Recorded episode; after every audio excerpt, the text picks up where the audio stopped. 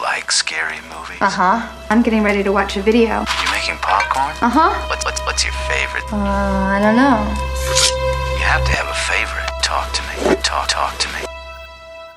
Hi, everybody. I'm George, and welcome to the best little horror house in Philly, the show where we talk about the best horror movie ever made, according to our guest, at least.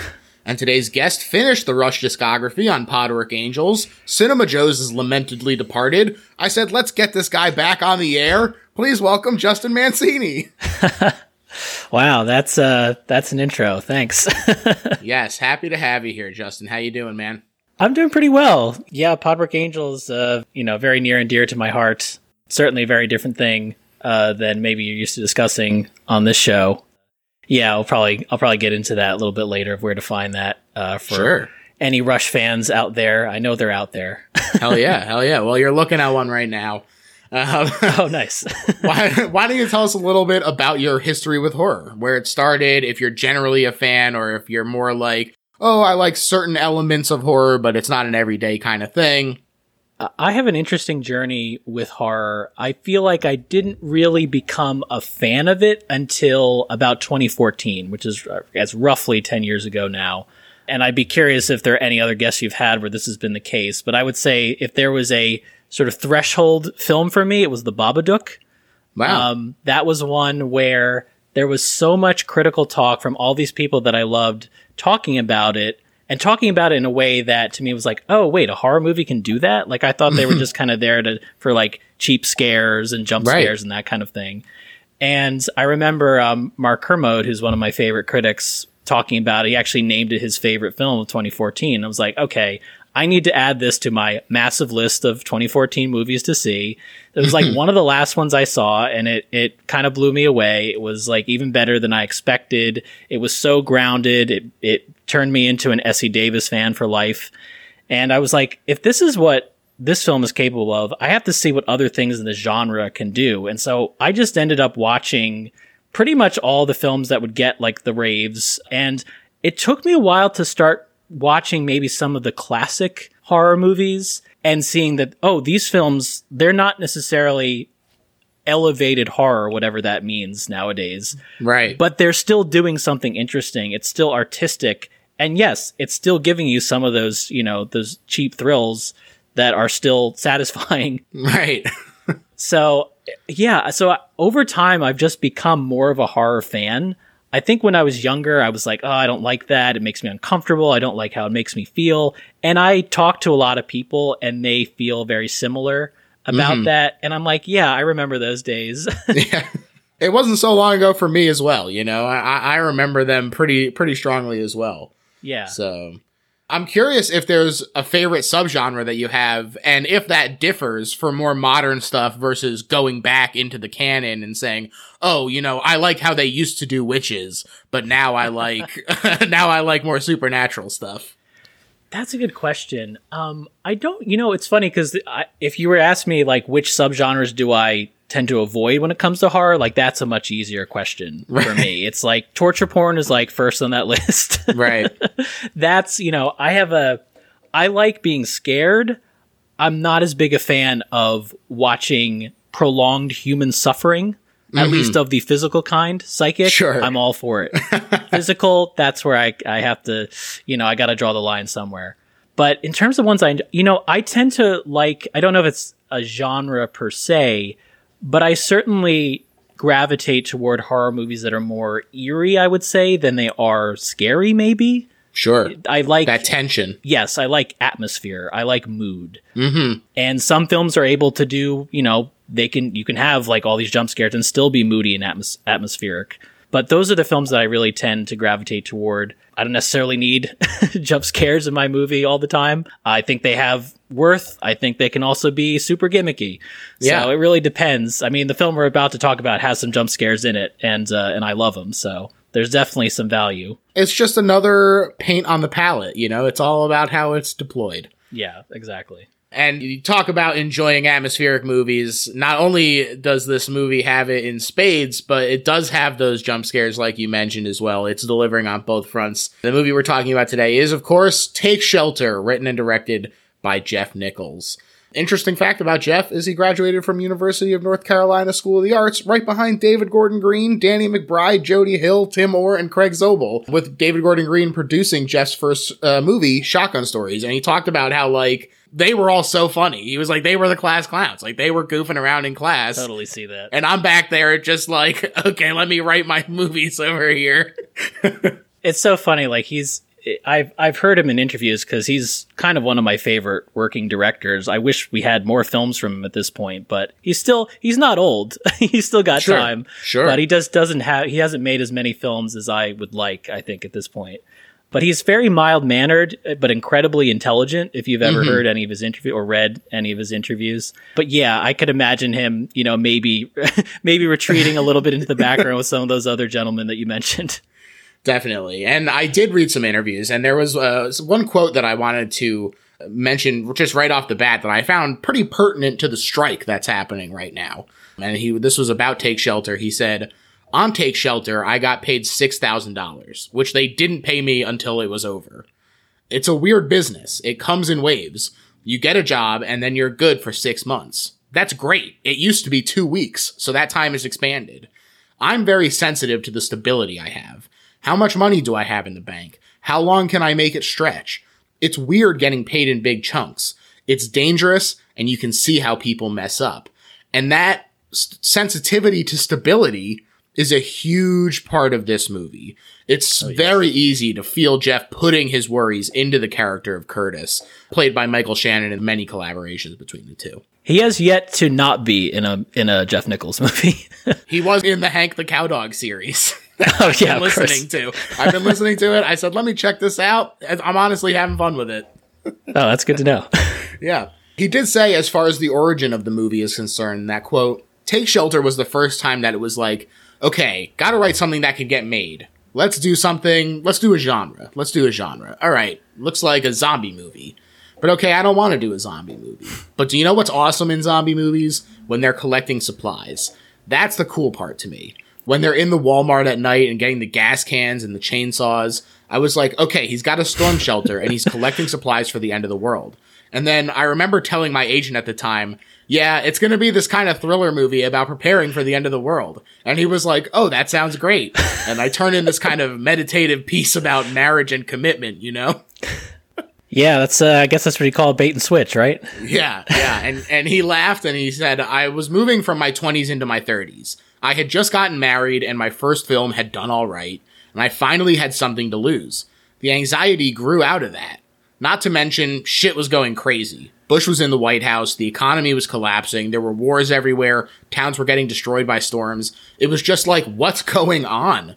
It felt like the world at large was losing its grasp of keeping everything together. That was just in the air. It still is. And yeah, I mean, he's absolutely right. And th- th- th- this is an older quote, too. You know, Yeah. this is from before the insanity that has taken hold of the world in, in even more gripping fashion. Yeah, indeed. I do also want to set this up with some discussion of the biblical allusions. Uh, there is a way of looking at this as a version of Noah and the flood. Jeff said it's a particularly dark version if you want to look at it that way. Uh, a Noah where he doesn't bother warning anyone or collecting the animals. Right. In fact, in one of the deleted scenes, the counselor asks why he doesn't do that if he's so sure it's real, and he says, I'll protect my family, but the rest of the world has to take it up with someone else. And she asks if hmm. that's God, and he says, whoever they want.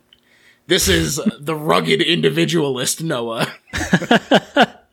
Yeah, and where, you know, the voice of God is not necessarily clear. I mean, if it's close to anything, maybe it's close to like, you know, those those dream visions in Darren Aronofsky's Noah, which mm-hmm. which actually came after this. Right, So- right.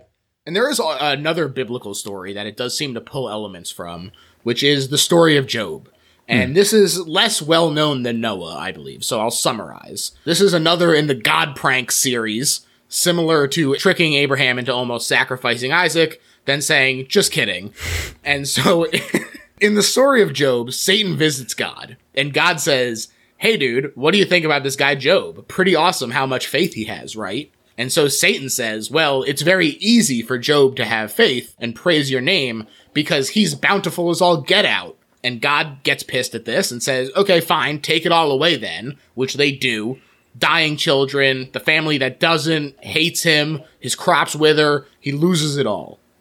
And some quote unquote friends come to visit, and Job curses his life, but not God. And he says, I didn't do shit. And if God would just listen, I could actually explain that I'm a good boy who loves him. And he, he said, Do not declare me guilty, but tell me what charges you have against me. Does it please you to oppress me, to spurn the work of your hands while you smile on the plans of the wicked? And the visitors ask, How can you know the plans of God? You must have sinned. And he gets pissed and says, You don't know a damn thing. And then God hmm. speaks to Job from out of a whirlwind. And he says, Actually, I've been here and listening the whole time, and you don't know a damn thing. and Job goes, Wow, you're right. I don't know a damn thing. And so the moral of the story is God knows what he's doing, I guess. Yeah, it's not man's place to know. right. You know, that's the I and I, I'm trying to think I- as you're talking about this. I'm I'm trying to think about it in connection to to the film. I mean, obviously, some of the the whirlwind I think certainly comes to mind. Definitely. But one of the other things I remember from Job, those so-called friends that you're talking about, they like to try to persuade him that, look, you know, God has done all these horrible things to you. Why don't you like curse his name? Like, Yeah. look at what he's done to you. What are you doing? And one of the reasons that God rewards him at the end is while he does question him, while he does try to explain things and realize that he doesn't actually know what he's talking about, he doesn't ever curse God. He right. questions him, but never curses him. That's right. And uh, another big difference is that in Take Shelter, we don't see the epilogue where God lets Job live to 140 and gives him double wealth. He gets it back and then some. And in both, this test of faith isn't enacted simply despite their doing nothing to deserve it, but specifically because they do not deserve it. They are the ones tested. The ones who had everything, they're the ones who need to have it pulled away and, and be tested. The book of Job is what's called a theophany, the revelation of a deity to a mortal, and etymologically, apocalypse means revelation. And this is Job and Curtis's personal apocalypse. Something mm. happening more and more in a post 9 11 cinematic world. These ensemble disaster films that we used to get got more and more boiled down into the perspective of one person. You get your 127 hours, you're into the wilds. Our fears get internalized into one set of shoes that we as an audience step into. And I think that it is a really interesting trend away from those ensemble movies. Yeah, for sure. I mean, there's so much of this movie that is feels like you're purely watching it from Curtis's perspective. And, you know, I think it's also telling that usually when we do see the storm, it's not so much causing destruction as it is this harbinger for something else, something more immediate uh, within Curtis's vicinity, sometimes from people that he tr- trusts or, or feels like he he has trusted. And that's another thing that, again, another sort of wrinkle. You know, I, I, I was thinking about when I was thinking about like why I chose this movie for your podcast. I re- like one of the first things I, I chose this movie for a couple of reasons. One was because I figured there was maybe a lower chance of someone picking this movie because uh, you know there's a debate I'm sure to be had of whether it truly qualifies as a horror movie or whether it's more of like a psychodrama, family mm-hmm. drama. There's moments that you could just mistake for what is you know a small independent grounded indie drama, mm-hmm. even some bits of comedy.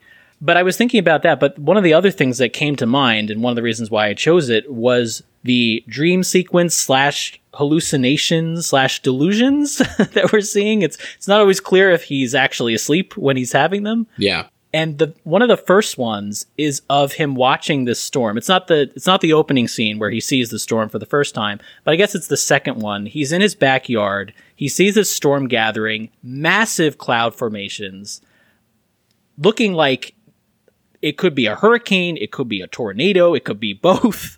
Yeah. And the whole time you hear his dog Red barking in the background. And we do get some shots of Red.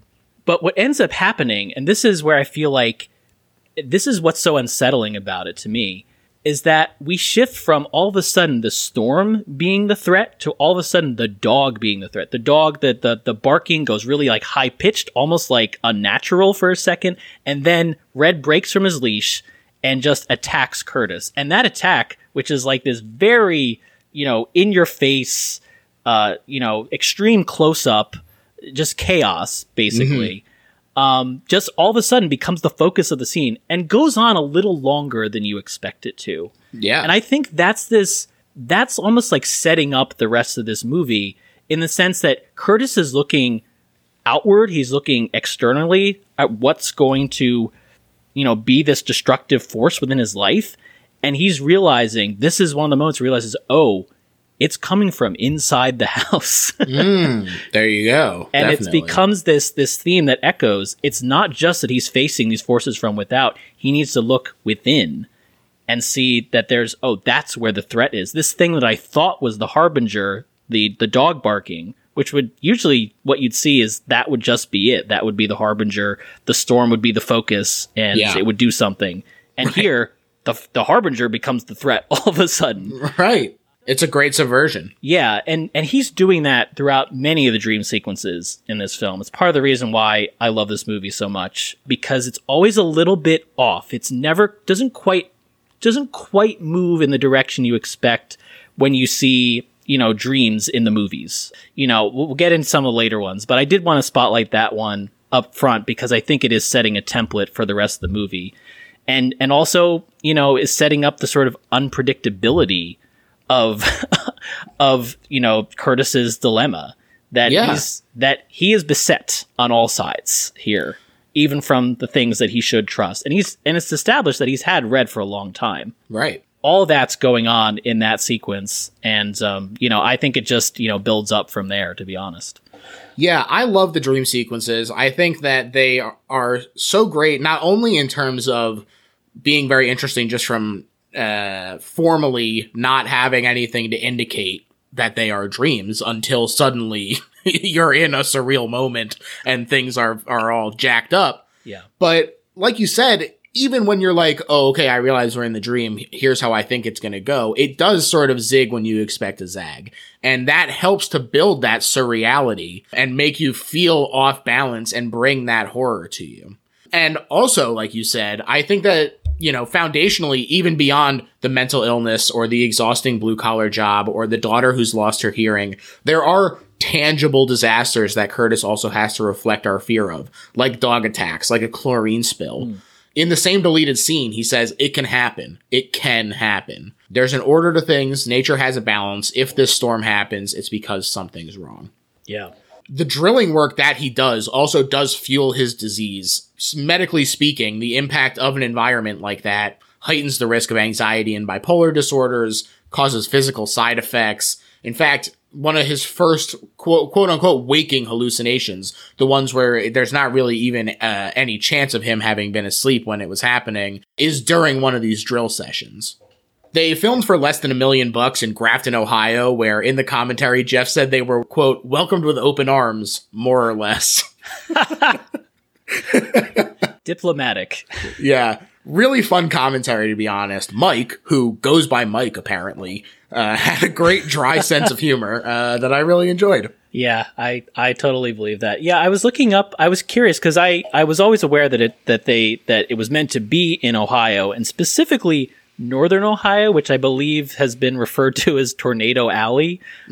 Though nowadays it seems like they're coming. It's not just restricted to that to that Sure. area, but I believe it's meant to take place in uh, Lagrange. I want to say, which is which has had its fair share of tornadoes Yeah. and at least the I'm not I wasn't clear because according to IMDb, it looks like they said the house was shot in Lagrange. I don't know if that means it's the exterior. I'm going to assume the exterior as Right. opposed to the interior. I mean, that would be wild if they're just like we're just gonna the location of the film is where the interior is and that's it. Yeah. So that seems less likely to me. But yeah, like they really did. I, I appreciate that about Nichols that he was you know willing to shoot it on location Yeah, definitely. you know, I don't know what kind of tax credits there are in Ohio, but I hope they were good.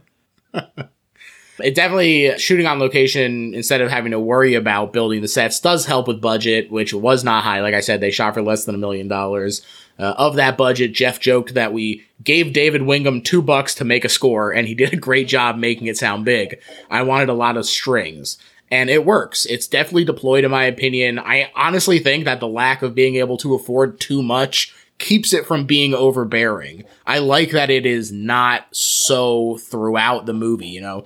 I I just recently watched Oppenheimer. I liked it a lot, but one of my big complaints is that the score is just happening all the time. And I was just like, give me a break here, Nolan. Come on, my man. yeah, yeah. It's relentless. It is. It is. yeah. One of the it's one of the first things you hear in the movie and this it's this kind of like almost like this tinkling. Like it's I don't think it's piano, I think it's maybe something electric, but it's mm-hmm. almost like rain patter. Yeah. And it recurs throughout the movie. And on its own, it's not especially threatening.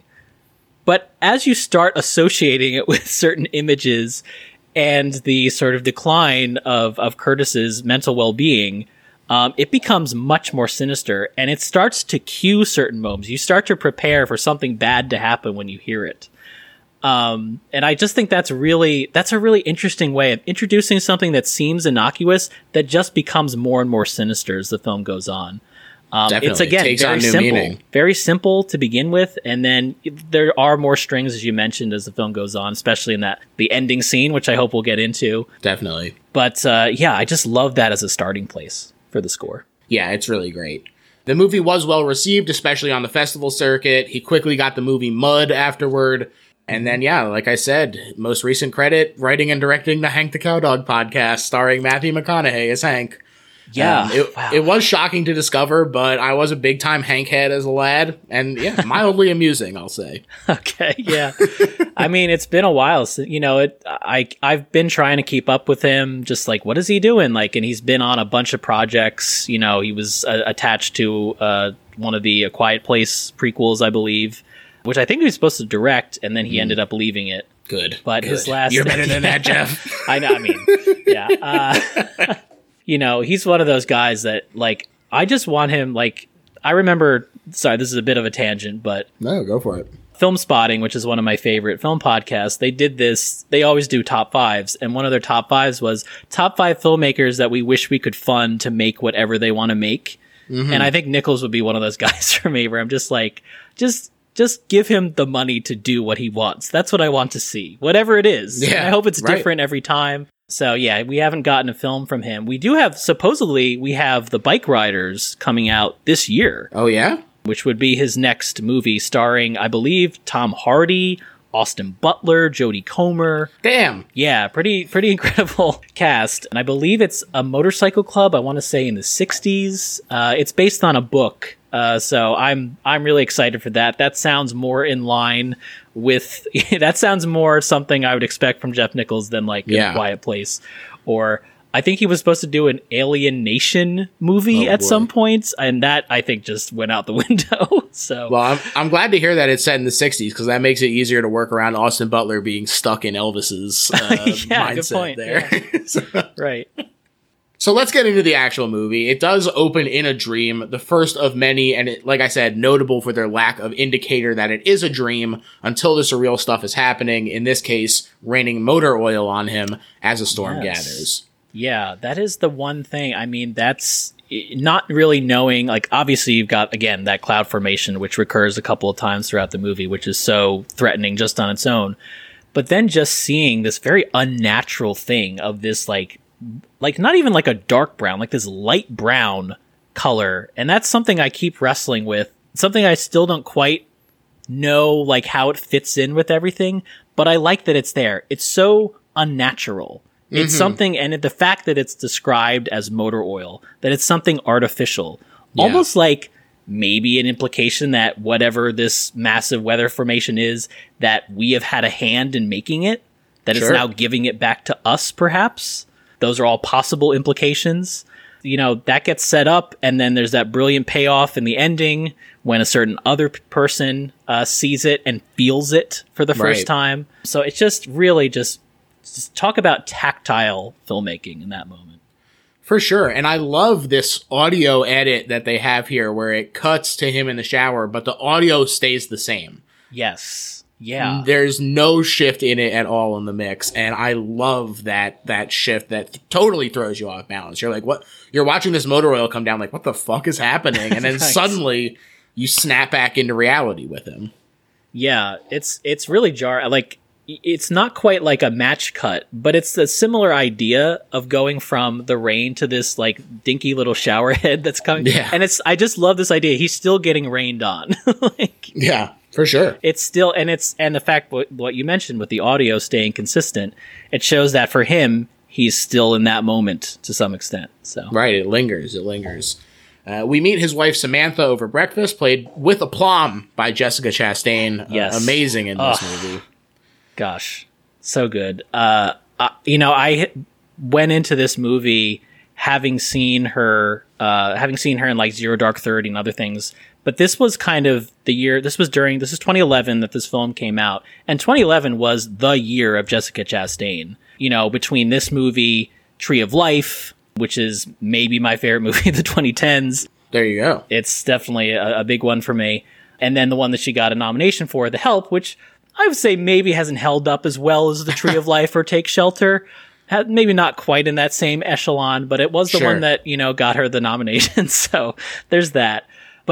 To be honest, like watching this movie, I'm like, how did she not get nominated for this? It's It is um, wild. It is a masterclass, and the fact that she is able to do this in a film that also has Michael Shannon giving maybe the best performance of his career, and still she's able to make an impression. This these are some serious actors, folks. Yeah. Yeah. It is the kind of thing where you're like, oh, having someone else great to play off of really helps them elevate their game, really helps them bring their best because these are two of our generation's great actors really just bring in the heat. And, and it's, it's remarkable to watch it happen in such a like quiet movie in a way. Yeah, and I, I think it's also very. It seems very intentional on Nichols's part to not just make this a role that's going to be the supportive wife who's there to you know support him no matter what, or even to just be totally misunderstanding the whole time. There's Right. real nuance and and. Um, I would even say like character history that's being communicated through the two of them when she chooses to react, when she chooses to get angry at Curtis, when she chooses to let things go, when she kind of collapses and doesn't know what to do. These are all baked into that character. That's just this level of detail and and and also just like technical craftsmanship in terms of an actor to be able to make that seem like it's still part of the same consistent character. But I think that Nichols will do this really smart thing where instead of just staying with Curtis in moments between them, all of a sudden we'll we'll be in like Samantha's perspective. Mm-hmm. Like Curtis will go off. Like there's that one scene which is I think was showcased in the in the trailer. I remember I saw it a million times before other movies where she's yelling about him like, you know, how could you, you know, you built this stupid tornado shelter and he at one point just says there's nothing to explain, goes off, but the camera stays with her and stays mm-hmm. with her breaking. And that's just like again, I just think that's so smart on Nichols's part to not make this seem like we're only within Curtis's perspective and that's what we're limited by. We have th- this is a two-hander. Yeah. If not literally then it's then it certainly feels that way and Chastain is making it feel that way. Definitely, and also makes it feel like the family unit is a character as well. That this is Yes. uh, its its own entity. I also I think you raise a great point about her sort of having a backbone in some of these moments that a lesser movie might just have her fall to the side on. And this comparison is not to denigrate either one of these movies, but I also watched Melancholia before Oh, before recording okay. this A film I still need to see. oh mama you gotta check this one out it is also released in 2011 also depicts a world-ending apocalypse a lot of similarities between kirsten dunst and uh, michael shannon in those movies. But one thing that differs is their significant other. In melancholia alexander skarsgård who does a great job with this is a excessively doting puppy-eyed nothing right? He he has no backbone to him in this movie. And when you see how it contributes to Kirsten Dunst's downfall, and you compare that to Jessica Chastain being able to be actually supportive in a way that isn't just allowing Michael Shannon's character to run over her, I think that you can see how that might be beneficial to someone who is in a depressive state, who is having trouble, to have someone that is actually there to lift them up instead of just mollycoddle them. Yeah, it's a really again, it's just a very nuanced uh, portrait of a of a person of a marriage. Mm-hmm. You know, you get a sense throughout the their interactions of why they care about each other, like why they chose one another. There's just like some lovely little scenes between them. And sometimes there are moments where it kind of helps break the tension a little bit. Like there's been a lot of tension between them. I'm thinking of the one scene when they're at their daughter Hannah's school. Right. And uh, Curtis has basically, he's still in his work clothes. He has not had time to have a shower. Part of this has been his fault. And you can tell that, that Sam, Samantha is, is very much stewing at him throughout this. And she makes a remark about the way he smells. And all of a sudden he just goes, I think I smell good. and like, kind of like, you know, just with like some swagger. Yeah. and he actually even says it to some other parents, like, "You think I smell good?" And just creates this like, and that's such a lovely little scene because it does break the tension, as I mentioned. But I think it's also showing us something about how this marriage works. That how we're it works and also why she is staying with him. We need we need Yeah. these moments of levity because if it's just him spiraling, you go, "What are you doing here, girl? Get the fuck out." Right. You need to see w- the the connection. You need to see these moments of levity. It's it's vital. Yeah. And it's, but it's also a thing, it makes you wonder, like, has something like this happened before? And he's able to kind of turn it around with a little bit of charm. Mm-hmm. And you know, Michael Shannon, like, if you were just look at the guy, I don't know if charming is the first word you would use. Um, you know, but that's one of the things I love so much about him as an actor. He has a, such an undeniable presence that I think is on its face very unnerving. And to me, what's so interesting about him is the way he's able to subtly break through that to show us the charm, as I mentioned, the humor, the swagger. I think he's just capable of so much, and I think this this film just is a showcase for everything that he's capable of. It's such a plum role for him. Absolutely. I also here's something about Jessica Chastain that I want to get your thoughts on that they mentioned in the commentary and I found insane. Which so they go, okay, she's a vegan and she cooked them chili dogs for lunch every day. Which fine, I plen- I know plenty of vegans who are willing to just like cook meat for other people who are still meat eaters. But chili dogs every day that is too many chili dogs Yeah, I mean, one would even be enough. I think maybe even too much. Uh, so that's it was wild Wow. wild for me to hear that yeah. Never would have guessed that in a million years. i'm coming down on the side of that's too many chili dogs sorry to anyone out there who feels otherwise but that's that's the facts yeah, yeah, I'm with you. she is a seamstress samantha is uh, played by Je- jessica chastain to help play, pay the bills since they are strapped for cash especially with expenses like a vacation coming up Uh, he won't hear about it though. Just write the check, baby, he tells her. Of course, this very stoic, traditional masculinity where you're never allowed to show any cracks or anything. Interestingly, the shot of him staring up at the storm in the first scene and the shot of him walking out into the day here were the same day. And so you can really see how effective the cloud CGI was.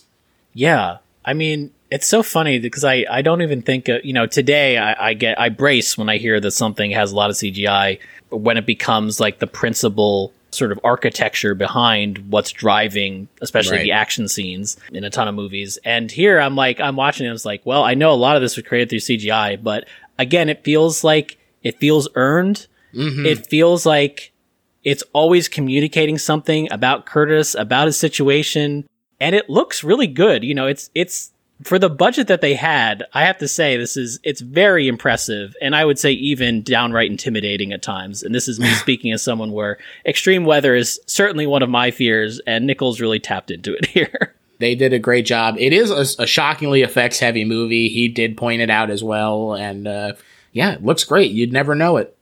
He heads to work mining sand. There are so many shots of nature seeming ominous, especially when juxtaposed with their literal attack on the earth with a drill. yeah.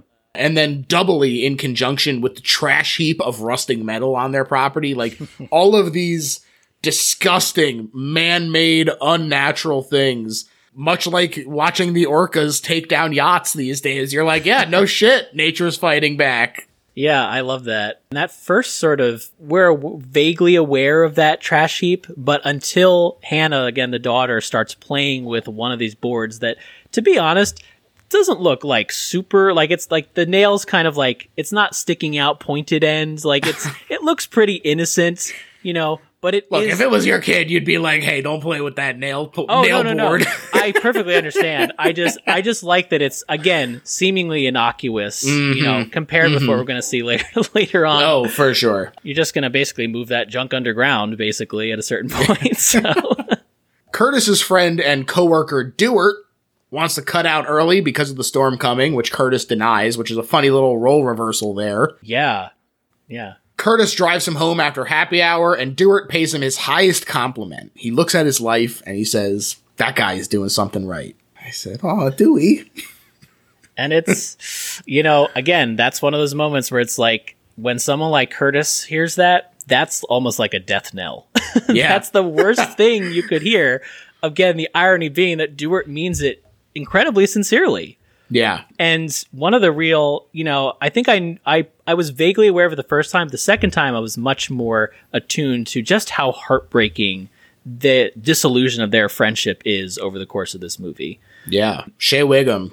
Amazing. Yeah, yeah, he's, you know, he's been, he's one of those that guys that I love seeing pretty much in everything. You know, the two of them would have a really interesting rapport in the series Boardwalk Empire. So it's really fun to see them in this, thinking about that. Yeah. thinking about their very different characters, I would say, but still, you know, still just a very easy chemistry between those two actors. Definitely. Yeah, and it just again, just how that the the arc of that, and how understandable Dewart's just like like it's not just he's hurt by it, but also there's just sense of it not making any sense to him. And what we know and like what Curtis chooses to reveal, we understand why Dewart doesn't make you know can't make sense of it at all because Yeah. Curtis is not communicating any of this. And that's also part of the heartbreak is you feel like these people would be able to understand each other if they just knew the truth. And Curtis, for multiple reasons, cannot reveal it. Can't do it. Uh, you know, you mentioned that Dewart means this very, very complimentarily, of course. And one thing I thought that is kind of interesting is that if you put yourself in Curtis's shoes, that hearing that someone is like looking at his life and coveting it, that like hmm. in in his paranoid state might come off threatening almost. Yeah. Yeah. You know, it doesn't hurt, or, or sorry, it doesn't help, rather, when later on, when he can, when Dewart can tell that something is wrong with Curtis, where he says, you know, I just don't want you to fuck it up. Again, meaning it sincerely, mm-hmm. but also to Curtis seeming threatening. Right. which will again, and he won't just hear that from Dewart. There will be other characters who will say things that he will take to mean a certain way that maybe is not the intention. Yeah, absolutely. That weekend, Curtis begins cleaning the trash heap when it starts to storm. The dog Red goes nuts, the storm becomes a tornado, and Red breaks loose and attacks Curtis. And this is the dream sequence you were talking about, of course. Yeah. Uh, he wakes up clutching at his arm. It lingers as he worriedly watches his daughter play with Red in the morning. Uh, I did find it was very, very funny that he'll dream about cleaning the trash heap, but not actually do it. Yes. I also love in that scene where he takes Red outside, he mentions like one of the reasons why he's doing that is because he doesn't want the daughter. He wants the daughter to not be playing the dog and to eat her breakfast. What does Curtis not do in that scene? Eat his breakfast. Wow. wow. Great point. Great point. So- it's the most important meal, Kurt. Come on, You know, dog. it's uh yeah and it's even that's kind of again that's even heartbreaking. We again we just through like a little bit of dialogue. We we learned that curtis has had the dog for a while. If i'm remembering correctly or at least the implication seems to be he's had him before they've had hannah. Right. and that seems like it was his dog. Like he might have had it before they were married maybe even before he met samantha. Yeah, He's it seems like he brought it to the relationship. yeah. Cause and they continually refer to him as his dog, not their mm-hmm. dog, which I think Yeah. is very and also is giving you a clue of like there must be something really wrong because he's willing to give up Red at a certain point, despite having known him maybe the longest of the three members of their family. Exactly. And this gloom is noticeable to his wife, even before he snaps at her and does storm out the door. I love, he does the like most cursory glance at his watch. He's like, oh, I'm Yes. late. It's like, dude, you didn't look at that. He is rattled. He's testing his arm all morning at work. He even takes some time from their already tight schedule after the rain to buy a doghouse. You start thinking like, oh, it must have felt so real for it to be affecting his behavior this way, almost more like a premonition, some might say. Yeah. And again, it's that also maybe not strict rule, but usually when you think of dreams, you don't think of being hurt within a dream. Like, you know, maybe you'll Mm-hmm. That experience you up. something. Right. And here it's like, it seems like in the dream, it's painful. And then we get the evidence later on when he's woken up that this is still bothering him. There's a nice, like, just close up of him, like, clutching his arm at one point it just again it's that that same kind of tactility and is again meant to unnerve you because all of a sudden that thing that was in that dream is lingering it's with you you can feel it As far as he's concerned, it's real. I mean, Yeah. it, it is it is as real as it needs to be to him. yeah He's also distracted by this crazy pattern and the way the birds are flying. Meanwhile, Dewart is like, let's get this damn hole drilled. Uh, this is the first waking vision. And notably, Dewart doesn't confirm it because he is so intent on, uh, on drilling there. yeah and i just have to say there was a lot more tension we don't get a ton of scenes of them on the job but those scenes there was a lot more tension in those scenes than i remembered of whether they're going to be able to do the drilling successfully whether the bit's to break whether they're Yeah. to be able to you know uh, the the limited time that they have in that land, whether they're to be able to get the job done. There's all this stuff going on, and that's just percolating underneath all of this. That would be there whether Curtis had any kind of mental issues, whether he had any insecurities, whether he had any issues with his own mis- masculinity or his family. Like Yeah. that's all there already, and it's one of the things again that I love so much about this is it's not an issue movie. It's a convergence of all these things in our lives and how they affect us. Yeah, the bedrock of just generalized work anxiety. Yeah. this is then when we get the scene of ASL class and and that very cute moment together where they're goofing and they are good together.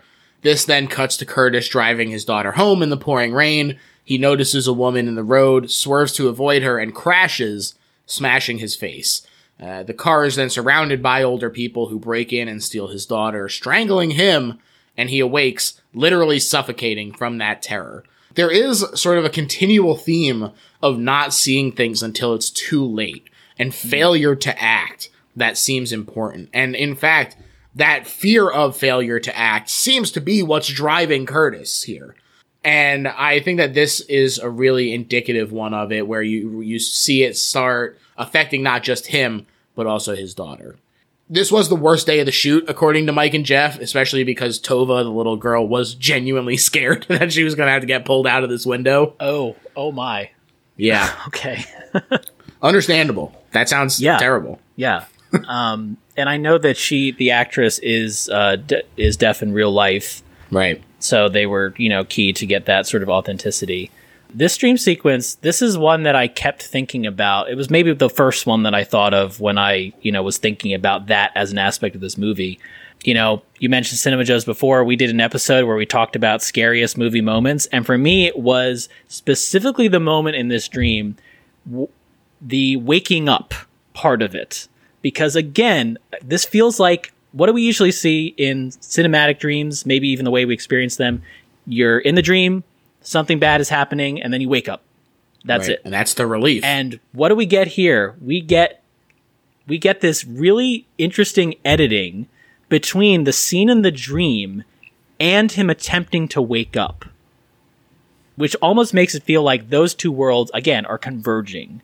Like we mm-hmm. can't trust that he's not going to suddenly, you know, go from waking to being back in the dream where this horrible thing is happening to him. And then Right. again, him sort of waking up choking with that just amazing how he makes that sound, which just seems so gutter like so primal. Mm-hmm. Just like again, it's it's so unnerving. it makes you feel like you can't trust that whatever he's experiencing in these dreams is not going to intrude into his real life. And that's exactly what how he chooses to, you know, the choices he he makes from this point onward are very much with that thinking. Yeah. And it's just it's a it's purely visual. I love that we can't really see the like we see like bits and pieces of them of the figures that are grabbing him. And I did want to bring something up because I I did look into symptoms of paranoid schizophrenia, which is brought up directly in the movie. There's a family history. His mother specifically had it. She is like living in assisted living. She is heavily medicated. Right. So there is there's undeniably a family history of this thing. It is a factor. I, I say factor. I don't want to say that it's the central driving force behind what's happening to Curtis, but it is a part a, a big part of it. But I did think it was really interesting. I was reading this on the National Institutes of Health that one of the the hallucinations that people who have paranoid schizophrenia might experience is a predominance of denatured people, parts of bodies, unidentifiable things, and superimposed things. Mm-hmm. And I thought that was ri- I was not expecting that necessarily. Yeah. No, definitely not. And that is a key in, in a lot of his dreams. It doesn't not always the case, but especially early on when we see these threatening figures, we're seeing bits and pieces of them. We can't quite identify them. We think maybe, you know, oh, is that is the guy in front of Curtis's house in a, a later dream? Is that Dewart? Is that somebody else? We can't really get a good enough look at him. But Right. it is very true. What he's doing visually is certainly playing. There's certainly you're certainly seeing a lot of those those things that I just mentioned Yeah. Manifested. playing out cinematically. Right. He looks and feels like shit as his wife heads out the door to a farmer's market with her wares to sell. And uh, she's worried about him, but he waves it off. Better already, he says, with the world's most pained expression on his face. Guinness screeched to a halt. Said, Get him in the book. Yeah, man. This farmer's market scene is as mortifying for me as anything else in the movie. A lady haggling down Samantha on a hand stitched pillow from 15 to quote 8 and it's in change. Yes. Yeah. and this was a scene I totally forgot about before I rewatched it. And I was I was thinking about I'm like this this is not here, you know, on accident. This is here for a mm-hmm. reason. It's not Curtis has no involvement within it. And I, I'm curious to hear what your thoughts on it. My sort of, you know, preliminary thoughts are that we're seeing a little bit of how Samantha negotiates. This is maybe a little bit of a microcosm of that.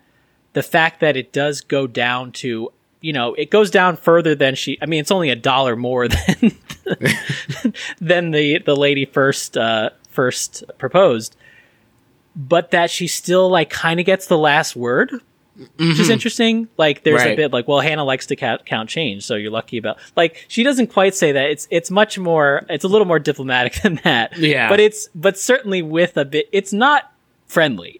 No. it's it's and I She's pissed. I mean, Yeah. and and who wouldn't be? I mean, I think part of it is that there's so little empathy for on the woman's part that like she put so much work into this stitching. It's all Yeah. hand stitched, she Right. says, and and. Fifteen dollars is the most reasonable price in the world, and this lady comes up and she, it, she she says half half of what you are you want to sell it to me for, and it's going to be in change, so it's going to be a fucking hassle to deal with as well. yeah And and they are in such dire straits, and she knows it. I think that you know you you talk about looking at things on the horizon and and sort of seeing these things coming and.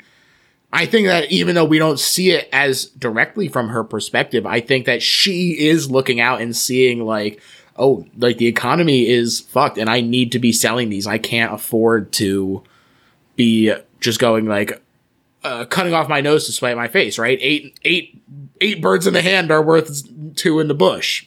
That doesn't really work. I guess it would have to be 16 in the bush.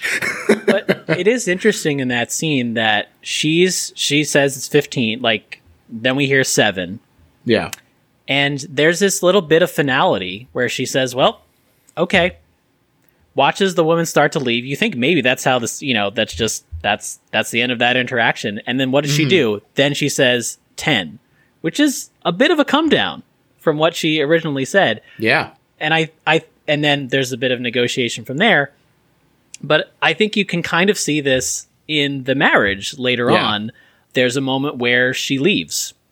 And it's again, it's that kind of question of like, what is the this seems pretty that's a pretty extreme step. There's not a lot of conversation when it happens. She does end up coming back, but what does she come back with? With terms. that's so I think Yeah. I don't know if it maps one to one necessarily, but I think we're learning a bit about her and what she's willing to give up. Yeah. Uh, you know, you mentioned how like just like the craftsmanship behind the pillow that it probably is worth fifteen dollars. You know, I imagine she's put a lot of work into this marriage. I can't imagine that Curtis was the easiest person, you know, to to deal with all the time. Yeah. But she does have there is a rhythm to their, you know, there's there's rules, there's that kind of thing. And I think we're learning a little bit about what she's willing to sacrifice, what she's willing to give up, but also where she's willing to draw the line. And I think that's again, it's it's when you watch it the first time, you're like, this is an interesting scene. And then as you start to see again more of the interaction in the marriage, you start to see a little bit more of how this reflects her character. Definitely. I think that makes a lot of sense. Um, the woman she haggles with, they said, We found her from our local casting in Ohio. Her headshot had a parrot in it, and she showed up to set with a cigar. this the the randomness of some of these I, I mean how you find these like you know much praise to you sir chili dogs the parrot man Those commentaries, man, they're a, a gold mine. yeah seriously No time to rest for Curtis. He needs to get busy ignoring the trash pile by building a doghouse based on his irrational nightmare. Another very funny line from the commentary here was when Mike was like, It's hard to act like it's a dog you've had for your whole life when it's actually Kenny who speaks German.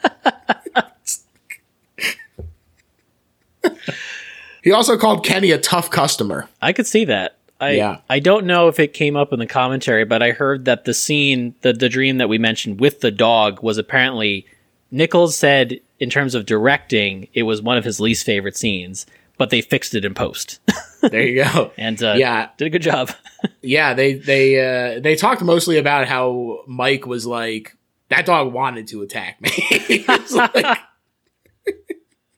the the behind though, behind the trash pile, ignored still, like I said, is a below ground shelter that Curtis takes a little look around. Uh, shelter and not much more in there, simply a bench in a concrete room. The doors to nowhere, Mike called the shelter doors in the commentary, which I thought was an interesting turn of phrase. Wow. Yeah, makes me think of the uh, the Winchester House or something like that. Right, right. the shelter was, in fact, the only set that they built. They shot everything in it in one day, the last day. And and Jeff said they saw the sunrise when they went in and when they left. and that the loopiness, quote, I don't know, I think it helped. Yeah, yeah, uh, I could see that. Yeah. Um, yeah, this becomes like such a such a focus. It becomes something concrete and identifiable for Curtis. I think it's really key, and I really keyed in on just how much it becomes something that he can do physically. Yeah. Something that ha- again, it's literally grounded. it's it's underground actually. It's removed from everything right. and it's something that he can do. It's it's preoccupying. It's all these things. It's everything he needs in this little, you know. well, you know, maybe. Uh, I mean, I just think it's funny. Anytime he brings it up, I think the response, the first response is, "What the hell do you want to do that for?" Which is just Yeah. that just is a really funny uh, refrain to me. But but it, it makes sense. It's it's this focus. You feel like it's you know it's a reflection of his mind I would say it's it's this sort of dank place that no one really goes, that only that he feels secure in Yeah. to a fault, you would say. But yeah, I just I love it as this visual. I don't think it gets too heavy-handed. I think it's mm-hmm. just right in terms of, you know, a visual reflection of his mind. Definitely. I also think that there is a little bit of regression happening for him, that he is feeling safe down there, not not in like a claustrophobic kind of tightness in that space, but like a swaddling. Like like hmm. nothing can get him down there. And and for him to feel that comfort that he isn't getting in the world because the world is so terrifying and full of threats both material and otherwise Yeah. yeah, it's it's a safe spot for him for sure. That night, he and Samantha fight about Red the dog being put out back. He doesn't actually open up though. He just says, "He's my dog. I want him out there." He even sort of puts the blame on Hannah, and his wife is like, "She's his biggest fan." Yeah. They're watching the news. It's reporting on a chlorine spill nearby that killed a man's family while leaving him behind despite enduring 11 hours of exposure to the gas cloud. In a very weird moment of irony, the guy who delivered the propane tank that you see towards the end of the movie died in an accident transporting chlorine while they were filming. Oh my gosh. Yeah. That's Crazy. Wow. Yeah, I don't want to think about the implications of that. Just regular transport, not involved with the film. Gotcha. Gotcha. Yeah, and it's it's I think just what you brought up is that you know you, you brought up earlier this idea it can happen. Mm-hmm. You know that's Yeah. which again informs the whole gas mask thing later on. But I love that it's this like very particular thing.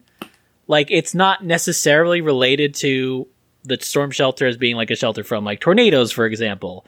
But it's still informing. Like I, I just again, it's it's how all these things like this really like like this miasma or this really like ungainly collage or something. Yeah. It's he's preparing in the way that's very particular to him based on the things that he personally experiences. Mm-hmm. I also, you know, this cuts to another dream sequence. Hannah now imperiled by someone attempting to intrude on their house, which is interrupted by a moment of anti gravity. It is an amazing scene. It is very fun, very shocking. As you sort of mentioned earlier, every time that you're like, oh, it's another vision, they still manage to surprise you in it. They still shock you. And the effects in this are really good for a low budget movie, thanks to the very reduced price that the effects house Hydraulx gave them based on enjoying shotgun stories. Nice. And they said that this shot, this was the most work that they had to do on a single shot since their work on Avatar. Wow. Yeah. Yeah. And it's it is one of the like most overtly surreal moments. Again, mm-hmm. it's that, you know, again, external threat, all of a sudden internal threat maybe, like this weird thing happening with the furniture just all of a sudden. And I also love that it crashes down too at Right. the end of it. And it, it goes from feeling very surreal to all of a sudden very real. Like just imagining all that damage. Yeah, I also love how he resists it. You know that that this seems to be an unstoppable force, and here he is, still on the floor. Yeah, and it's again, it's not communicated like it's all visual. You kind of have to figure it out. I think the first time I saw it, I was like, "What is he attempting to do?" Like, I, but it makes this dream-like sense. And mm-hmm. maybe we haven't, you know, maybe we haven't had an exact dream like this, but I, I- at least for me, there's something identifiable about if I just do this one thing, that will somehow absolve me from what's going on in Right. this in this you know in this weird dream space. Yeah, it just again it's which makes it very identifiable again more dreamlike. But yeah it is it is him resisting. And man talk about some great face acting. Yeah, and also just i love that hannah's face is turned away in this dream so much which kind of is you know where she's almost like not a person anymore. Yeah. she's like this thing that he is protective of yeah. I just think that's really pointed and does put more focus on him and that amazing face. So, you know, that's the that's the other advantage there. Yeah, his face acting is really top notch. I also pretty recently watched Bug, the William Friedkin movie. Yes. Oh, yes, I know it well. Goodness gracious, he is Yeah. a powerful, powerful force in that movie. Yeah, and he he originated that role. I tangent about Bug, but uh, he originated that role on stage. In the Tracy Letts Play, yeah. Yeah, yeah. So I had seen this movie because in college I actually was in a production of Bug. Oh, wow. I did not play Peter Evans, the Mike that Michael Shannon played. I played Doctor Sweet, who's the doctor whose profession is never really specified. He could be a psychiatrist, he could be a medical, you know, a, a physician, he A could handler. Be, he could be a handler, he could be a robot. Like there's, Yeah. you know, they never. Really I like when it turns into a robot suddenly. They're like, yeah, he's a robot. I was like, ah, I'm on board. But I remember when I saw this movie, not having seen the play, and to be honest, it was really my first Michael Shannon experience. Wow. And the thing that so impressed me about what he was able to do, and maybe I think carries over to the mo- the movie that we're talking about now, is there's this there was something that was very unsettling about him. There was something clearly wrong. He felt it felt like he had gone through something really traumatic. Right. And at the same time, there was still this level of trust.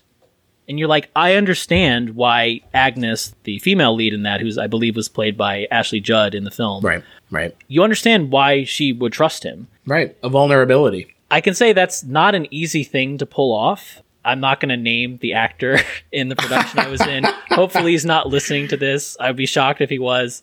But I will say, I felt like that actor we got, he did the intensity stuff really well. Like Yeah. that was that was unimpeachable in my opinion. I don't know if we ever felt like we could trust him though. That's a balance that I mm. think Michael Shannon is able to pull off. And again, he's a professional. Like I'm not, you know, this Yeah. was a college production, but it is it's just an indicator of what makes Michael Shannon so good that he can pull off that balance. Yeah. I was going to say that's why they pay Michael Shannon the big bucks, but then he's in these indie movies where he doesn't get shit. So Yeah. that's why he gets those Zod roles. So, Uh, yeah, the less said about his most recent Zod role, the better. Uh, oh, I haven't even seen it. I haven't seen a DC movie in a in a oh, while. this is a smart choice, my friend. Yeah, I feel like I feel like I'm just treating myself okay these days. You know. it's like you don't need to see it, George. And um, turns out I was right. There's another suffocation as Curtis wakes up. He's even peed the bed, and Yeah. he's so embarrassed that he, he yells at his wife to stop as she approaches him in worry after asking for the doctor's number. Yeah, pushing her away verbally with his hands gesturing. You know, as we'll find out, he was raised by his father. You mentioned that his mother is in assisted living, and having just that masculine energy in this sort of rural community, it's I don't want to excuse the behavior, but just saying that like it's easy to understand how Curtis might wind up with some of these hangups about being the strong man who can't allow other people to help him. And you see here how it's affecting his life negatively. Yeah, it is this sinister undercurrent, I think, in this movie that is never really like explicitly spelled out, but is seems to be informing not just for Curtis, but really any of the male characters in this. I think we see it especially with Dewart and the way that he chooses to confront Curtis about the way that he's been treating him. Right? Like there's it's always there, but I like that it's not it's not harped on. You kind of have to you kind of have to feel it out. You kind of have to like take the hints that the film is giving you about that. We don't learn a lot about the father. Yeah. Curtis was pretty young. I believe he was 10 when his mother was committed, and it doesn't seem like he or his brother really saw the mother very much after that. Mm-hmm. There's even the way that Curtis chooses to address the fact that he may have a mental illness. There's the stigma, just every the shame in his voice whenever he has to talk about it.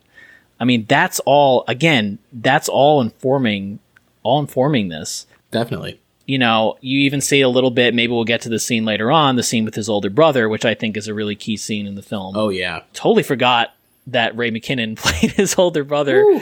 in so this, great. I love that guy. I- I mean, Yeah. Deadwood is one of my faves. It's so so great. Which I am currently, I'm in the middle of like season one. I'm watching it for Oh, the wow. first time, and I Oh, wow. also didn't know Ray McKinnon was in it. And talk about a memorable character.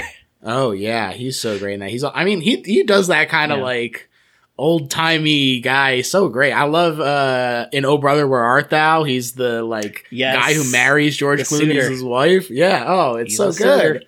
yep. What a what an actor. and what an actor. fantastic in Mud too. I think that's. I feel like that was the one performance I wish got talked about more in that in that movie. I mean, so many great ones, but that's Mm-hmm. Right. one where I'm like, that's. I think that was maybe one of the first things I saw him in, and so it was, I was like, oh, he has this like goof, this goofier side to him too, and other things. So Yeah. it's been really, yeah, I really like him as a character actor. He's also a, a writer and director, I believe, too. he does it all. I think he did the show Rectify, which Hmm. I need to catch up with one of these days. There you go. Curtis has Hannah that day while his wife is at church. He takes her to the library and he checks out a book on mental illness.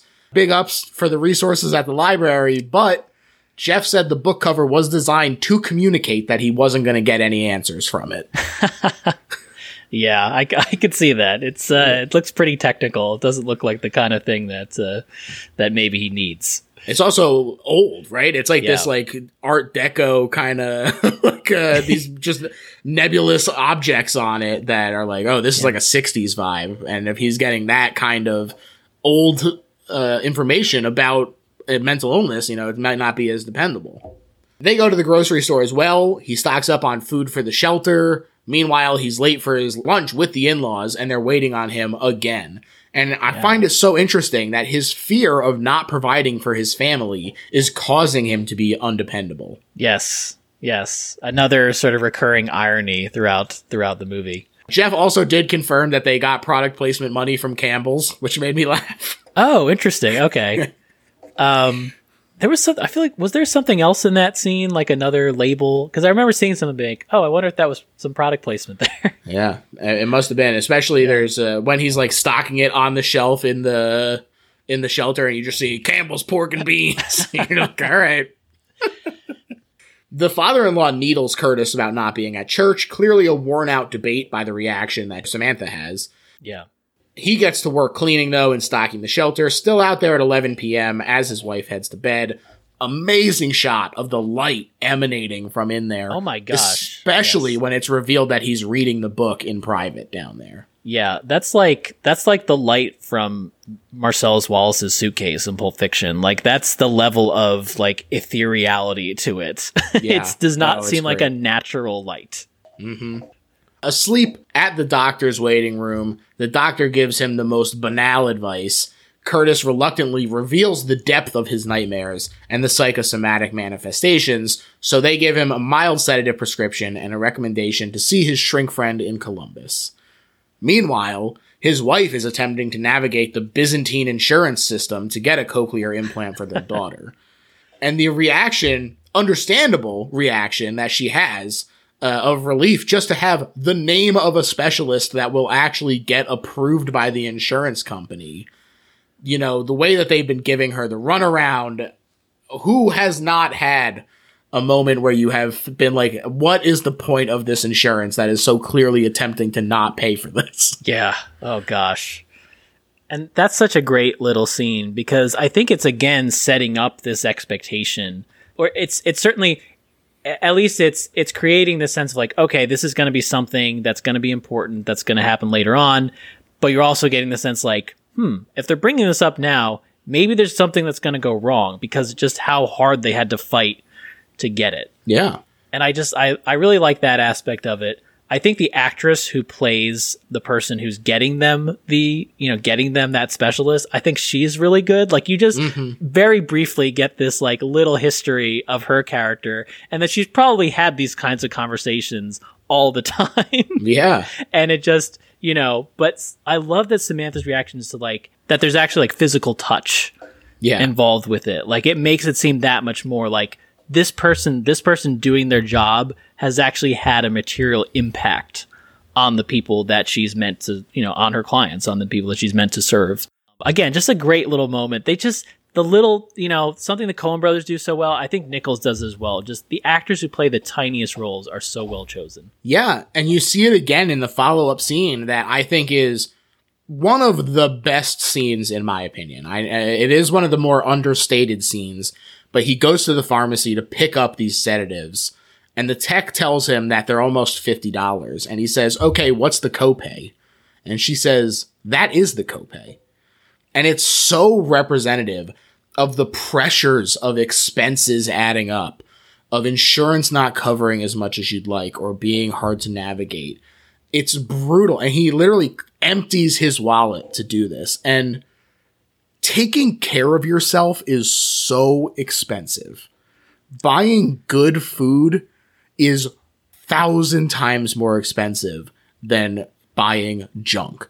And oftentimes, if you're in a food desert, you might not even have the option of buying healthier food it is awful the way that we have set things up in a way that makes it so difficult for people to live a life that isn't being brought down by these by these things that don't need to, right? Yeah. That that that uh, things that are meant to help you live a long and fulfilling life actually are tearing you apart from the inside. And I, you know, there's even a remark made at one point that apparently the company that Curtis works for has good insurance. Yeah. And we're seeing we're seeing this like if this is good insurance, what is, you know, what about any other company that's in this area? Like I don't even want to know what they do Right. or don't cover.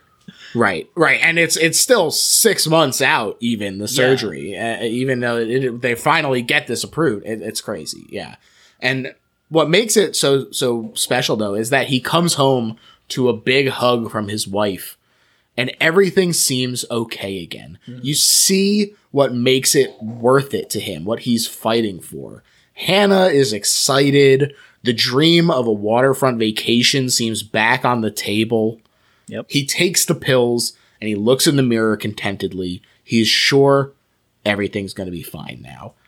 And this moment of hope is so tragic. I love it. I love it. Yeah. So, sure enough, he wakes up peacefully. He feels better in the morning. And as he heads to work, it starts to come back. He starts asking Dewart about survival in the hatch. The storm starts to gather again. In his mind! An auditory hallucination of thunder. Sounds a lot like gunshots. And so he has this panic attack and runs off. He's puking. He wheezes while driving to a place that shell that sells shipping containers ultimately. And he decides that this is when he's going to go visit his mother in assisted living. Things have finally become or reached the tipping point. And as you say, she is in a daze. She does seem very drugged up. She is shocked to see him. This actress, you know, you mentioned a lot of the smaller roles having great actors. Kathy was this woman's name. She's great. She adds a lot. Apparently, as written, she was pretty with it. And even like offers Curtis a Dr. Pepper because it's Jeff's favorite drink. And in the way that they have it instead, where Curtis has to be like, uh, okay, I'm getting myself a water. Do you want, like, do you need anything? Like, so great, so impactful, tell, so telling. Yeah, and it's I, I did want to mention to you. So Kathy Baker is the actress here, and she's a pretty. Pro- I mean, I guess she's mostly known as a character actress. She's popped up in a lot of things. She's notable. Probably Edward Scissorhands is a is a good. You know, that's that's probably one of her better known roles. Pretty memorable, mm. I would say, in mm. that movie.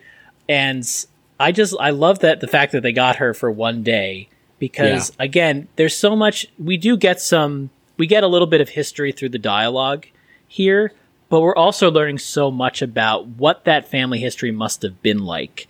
Yeah. And I love the way that Nichols shoots it. Again, very unexpected.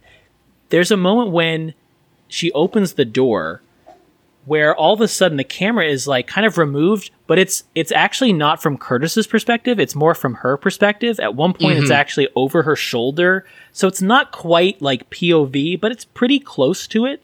And that's when Curtis is offering the water. And that's putting you in her headspace Yeah. which again is unnerving because this seems like it's very much a subjective experience of Curtis. This whole film has been. And then Nichols moves to another character. Right. And he's he's which is to me is very empathetic. And it's and it's different than how Curtis has been experiencing his own paranoia. But it is Yeah. this moment. It's meant to be unnerving. And I also just like their sit down conversation. There's a moment it's not an extreme close up but as she's describing the symptoms that she was experiencing sort of when things started to get bad before this episode where she would go on to abandon her son in this parking lot as we learn later it's this moment where she just all of a sudden leans forward and talks about how people were she there were people who were watching her and listening to her and the intensity in her voice. And it's a it's not a long you know it's it's it's pretty brief uh in terms of like i guess it's part of a monologue but it's very pointed. And it's not too long after that that we do cut to a two shot uh, of the two or not a two shot of we cut to a shot of the two of them in the frame. Yeah. again And then shortly thereafter, that has freaked him out so bad that he cuts it off and bails. he, Yeah. he says, that's too much. The, the honesty, the, the sincerity with which you're revealing yourself here, I can't handle that. I can't do it. yeah and it's just there's there's little moments. There's a couple of moments where characters. It's not that the camera is doing anything. It's that through the blocking, a character will lean forward in the frame all of a sudden and just appear much larger than the other character. And this is mm-hmm. not quite that because it's she is the only person in the frame in this case, but it is this moment of oh, what is happening? This is this is all of a sudden we're getting like it's like she's peeked beyond the veil of the medication and is delivering this like warning to Yeah, him. she's it's back. just it's so it's very subtle, but it's just the perfect right note in terms of blocking in that scene. I also really love that I've sort of alluded to the grass is always greener aspect of the way that people are looking at each other's lives and in jealousy and, and seeing things that they want. Oh, that guy's doing it right. And here, I think that there is an interesting parallel to her being sort of uh, safe and sound, removed from society in a way that uh, is protective, and his desire to carve out this shelter, to look for a space like that, that he can Yeah. feel bubbled and and like he doesn't have to worry about people watching him and and and all that sort of stuff. On the way home, though, he has to stop for gas and watching the charge tick up, calls to ask the doctor for a more local psychiatrist recommendation. Uh, like I said, very expensive to take care of yourself, so he decides he will simply settle for less. Kind of darkly funny that this then cuts to his $7,000 plan to get a shipping container. yes. Leveraging a predatory loan with a variable rate that even the banker is like, hey, this deal sucks, dude. Yeah, that's how you that's when you know it's real bad. he might not think people are spying on him necessarily like his mom yet, but he's definitely letting paranoia run things. yeah, and it's it's I think that the fact that we do get that that harsh cut uh I think is really an interesting thing because you think like, oh, he's maybe doesn't want to see the thing the psychiatrist in Columbus because he knows how expensive it's going to be to even get there is going to be an ordeal probably. Yeah. And then you start to see like, well, maybe that's not the only thing informing it if he's willing to plunk down this amount of change. Yeah. And again, it's this, you know, it's always making us realize that it's never just one thing. There's never just one issue that a character is dealing with. It's all these things working in conjunction. Absolutely. Uh, he asks for Dewart's help building out the shelter. Oh, we'll just have to borrow a backhoe and a hauler from work, is all he says. And Dewart is like, uh, I guess I'll help before asking if Curtis is okay. Never met her! Curtis, though, goes to see the counselor. He gets right down to business. Uh, of the behavior markers for schizophrenia, I have had two delusions and hallucinations, he says. This is, of course, a demonstration of how deluded he is that he doesn't include disorganized behavior, considering his constant lateness and scattered thoughts. Yes. And the negative behavior, I think, is that the is that the term mm, for it? I think that's right. I Which is basically like not reacting in moments. Like we've already seen evidence of that. That'll only mm-hmm. become more clear as we as we go on. yeah. So it, it is hilarious. When I was watching it the first time, I was like, oh, maybe he has a point. And then I was watching it the second time, I was like, oh no, he's he's just not in tune with what's been happening to him. Exactly. He can't even see it. But I just I love the fact that he feels the need, like, okay, I'm defining it. This is how it is on the questionnaire. Like he brings it up before the counselor basically says anything. You know, we learn later she just kind of wants to talk about what's happening. Yeah. but I just love this idea of like I need if I define this, that will mean that I have some control over. That at least give me the illusion that I have some control over it, which basically is a, is a metaphor for Curtis's life at this point. Sure, absolutely. And he does talk to her about the diagnosis, since it's all he can do. Uh, his mother's diagnosis specifically, and he he tells this story about how she left him in the car at the grocery store one day and never came back. They found her a week later eating trash out of a dumpster in Kentucky, and has been in assisted living ever since. My dad raised me. He died last April like I said, a lot to unpack here, not only with the pure masculine energy that explains why he's got a tough time opening up, but also that recent death of Yeah. the lone parent raising him since he was 10 is an awful trauma that might have shaken some of this disturbance loose. Yeah. Um, and I, again, I don't think the film like underlines it too much, you know, whether it was that his father was like someone who was very overbearing and he's trying to figure out how to, okay, what do I take from that? What do I, you know, avoid? I know Yeah. that's a I'm sure that's something that new parents have to face all the time, no matter how good their parents might have been. Mm-hmm. You know, so there's that. There's a sense of not having that sort of support structure anymore, regardless of what his feelings might have been there. It's no longer there. Feeling unmoored and feeling like you truly are on your own. I think these are all, yeah, the recency of the death. Again, another thing that I only picked up on this second time. Not an accident. I think there's a lot of questions that that, that opens up. Definitely. More thunder and lightning as he drives home. He pulls off to the side of the highway and watches it crackle across the sky. Is anyone seeing this? He asks. But his wife is asleep in the back of the car, and they discussed on the commentary that if it's a waking vision or if it's real, doesn't really matter. The important part is that he's not willing to wake them up to see. Yeah. Yeah. And every, I mean, we do hear like cars whizzing by in the background. It seems like the rest of the world is just kind of going on its merry way and he's mm-hmm. feeling like he's the only one there. But you're right. I forgot that there were other people in the car and we see them asleep. It's very clear they're there, but yeah, Yeah. he doesn't wake them up. Yeah. And then it's a great edit as they cut to him opening up this garage and he's working on expanding the shelter after seeing that. Such a funny look too when his wife comes home and he climbs out of the hole to see her. Got great expressions. Yes. They also discuss that by juxtaposing the farmers market with his stuff, they show her efforts to bring in money are literally going into a pit. I also um, love Dewart's reaction in that. Like he's the first person to see Samantha and Hannah, and it's clear he doesn't know. Like he's he's gauged. Like we can tell. This is how good an actor Shea Whigham. We can tell that he's gauging the awkwardness of the situation and what the story is between the two of them. Recognizing, mm-hmm. oh, she doesn't know about this. He's never Yes. told her. This is about to get real awkward. But it's so it's so understated. I just imagine, which is you know some another thing that I love so much about Nichols' characters is that there is this understatement. There's still a clarity in the emotion, um, and I just think that's a great reflection of that. Yeah, he's got classic little brother face on. Yeah, I like that. Not a word. Don't you think you might respect me enough to consider what I had to say? And he says he didn't want her to worry about it. Well, she's worried, Curtis. Especially when he reveals the loan. You know the expenses we have coming up, and you want to waste it on a stupid tornado shelter. And on the one hand, you might say, is it really a waste to be prepared? But on the other hand, the shelter was already in existence. Hmm.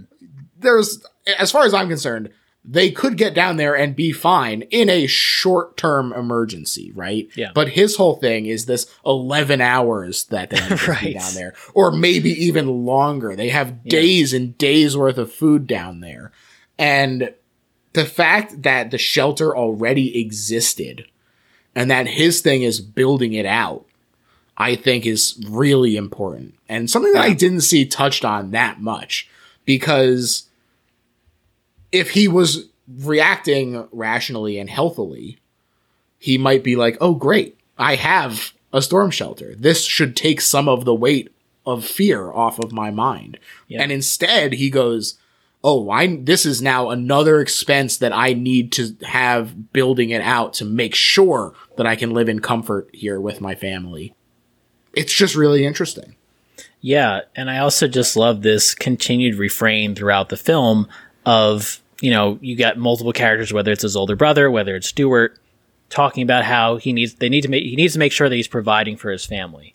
Mm-hmm. This sort of like vague at the, there's not ever a sense of how he should do that. Like there's no like roadmap necessarily. It's almost like these vague platitudes mm-hmm. about how a, a man should provide for his family. And the problem is when you don't have something that's concrete, well defined, it becomes this abstraction. It becomes up to anyone's interpretation how you're able to do that. Um, for Curtis, you know, I'm sure he uses this maybe as partially as an excuse, maybe as maybe it's it's it's genuine of building this thing which he will be able to provide for his and and it's something that he is seeing that no one else is seeing. Right. Um, but of course, the irony being, by doing this, he is like da- he is totally endangering the financial future and and livelihood of his family in the process by doing this Right. thing that's ostensibly to protect them. So it becomes this like vicious cycle. endangering them and alienating them. Yeah. Yeah. But but feeling like he needs to take on that burden. I'm like, right, I didn't want you worrying about it. That's the whole like it's it's removing yourself. Again, this also ties into one of the symptoms of paranoid schizophrenia is is self-isolation. And I think that's that's very clear there. I also love in the scene which, you know, where she confronts him about that loan, that you've got this where he says um, there's there's nothing to explain. Like she's asking him to explain. it could not be more clear what she wants from him. And his response is there's nothing to explain. Again, this dead affect on his face, more of those negative symptoms that that I mentioned before. But it's also like and this is an interesting thing because I've heard some people, I've heard some criticism about this scene in particular of critics saying, "Well, why does she continue to challenge him there?" And it's something I'm I'm I don't know if I have an exact answer on that, but I think a part of it is that she's realizing maybe for the first time that there's a part of Curtis that might not be open to rational discussion. Like she knows, we know at this point, she knows about his family history. She Right. knows about what might be what this might be, or at least partially be. And I want because that's a scene where she really breaks. Um, Yeah, and he she makes starts a, weeping. you know, vague excuse to go, you know, tuck Hannah in.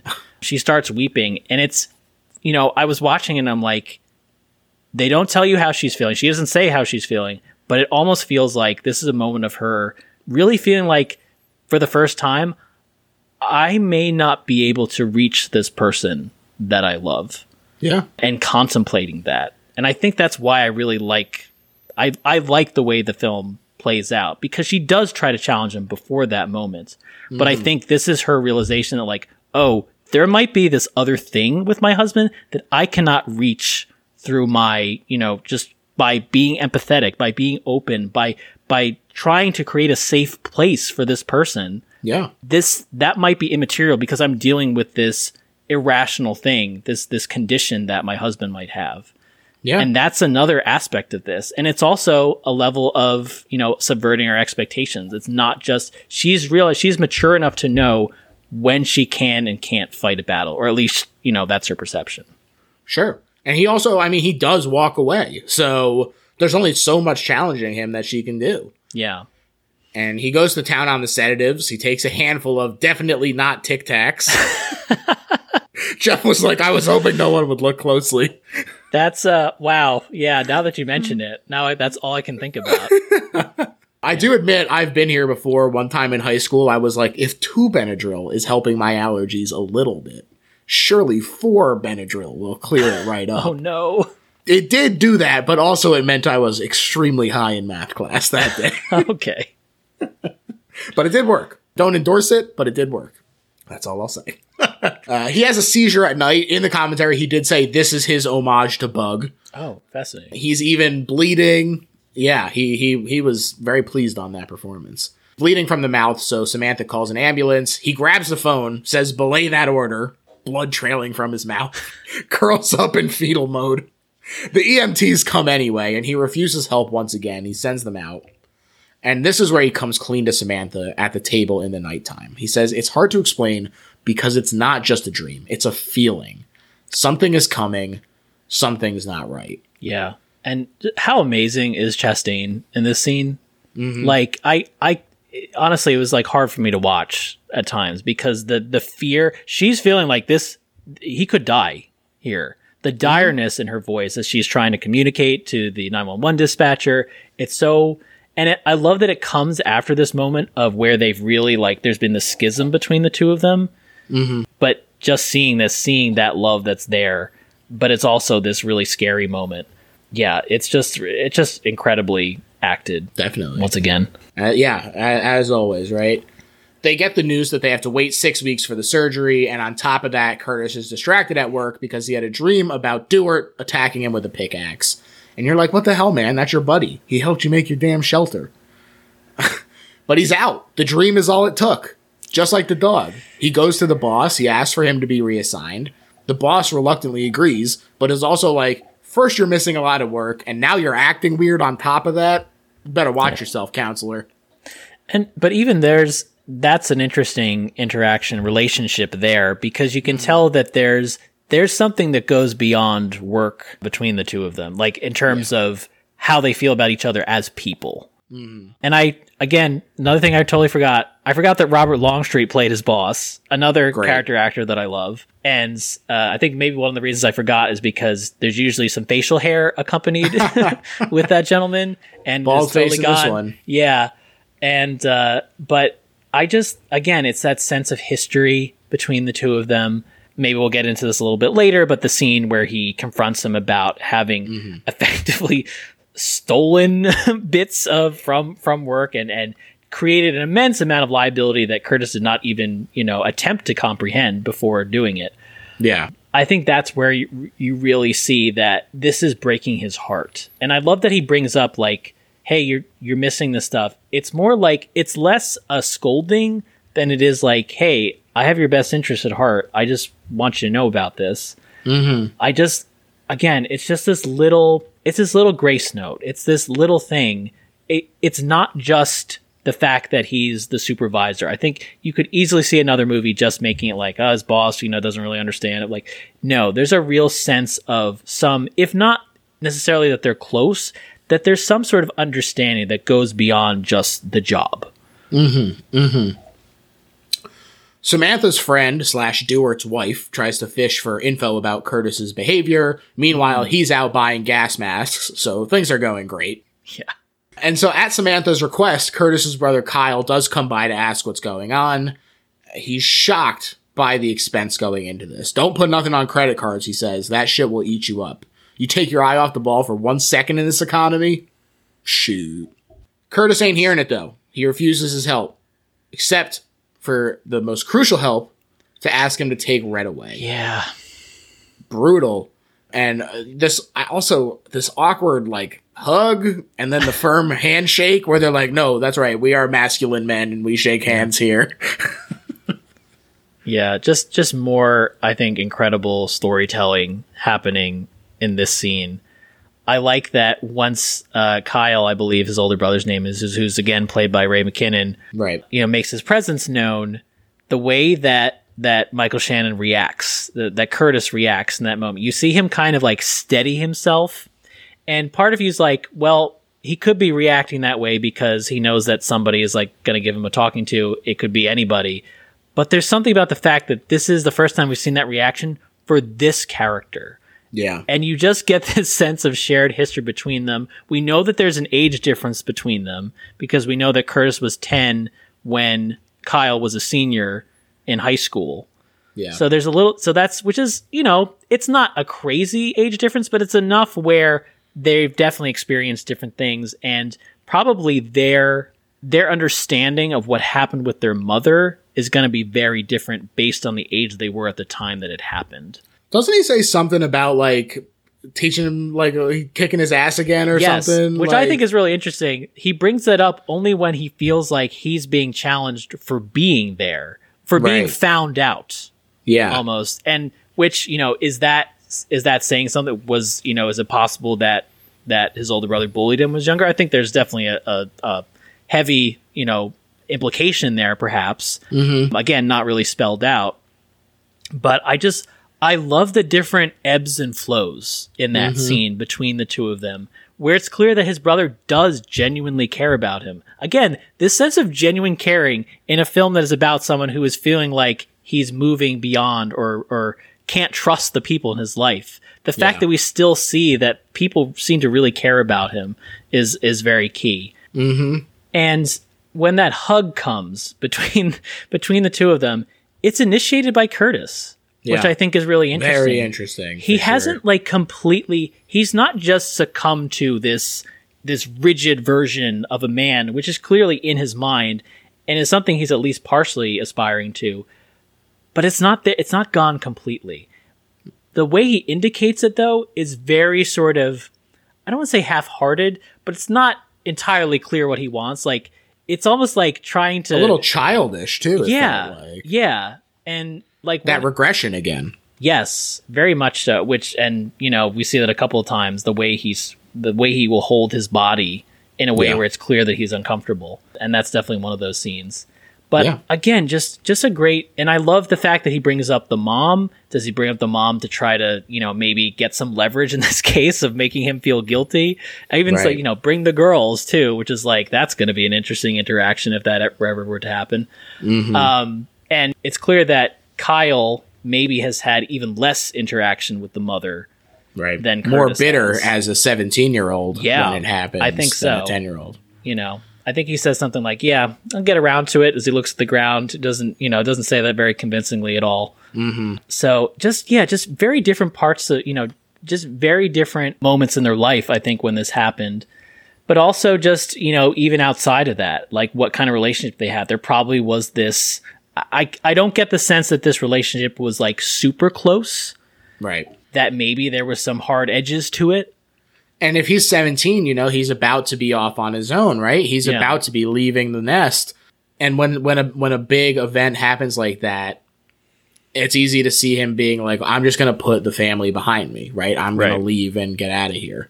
So there's another nightmare. This time it's Samantha attacking him with a knife, or rather the lead up to it, and we get this great bit of editing as it cuts to him at the breakfast table, staring at her back oddly, then Mm-hmm. flinching so much as to be comical when she touches his hand and Yeah. asks if he's okay. Oh man, the first time I saw that dream sequence, uh, especially not knowing, like, you know, not having any warning for it necessarily, it really did freak me out because I did genuinely did not know what was going to happen. Um, it was a little easier to watch it the second time, knowing that nothing really happens in it per se, at least not Right. like violent. But there's always the threat of it.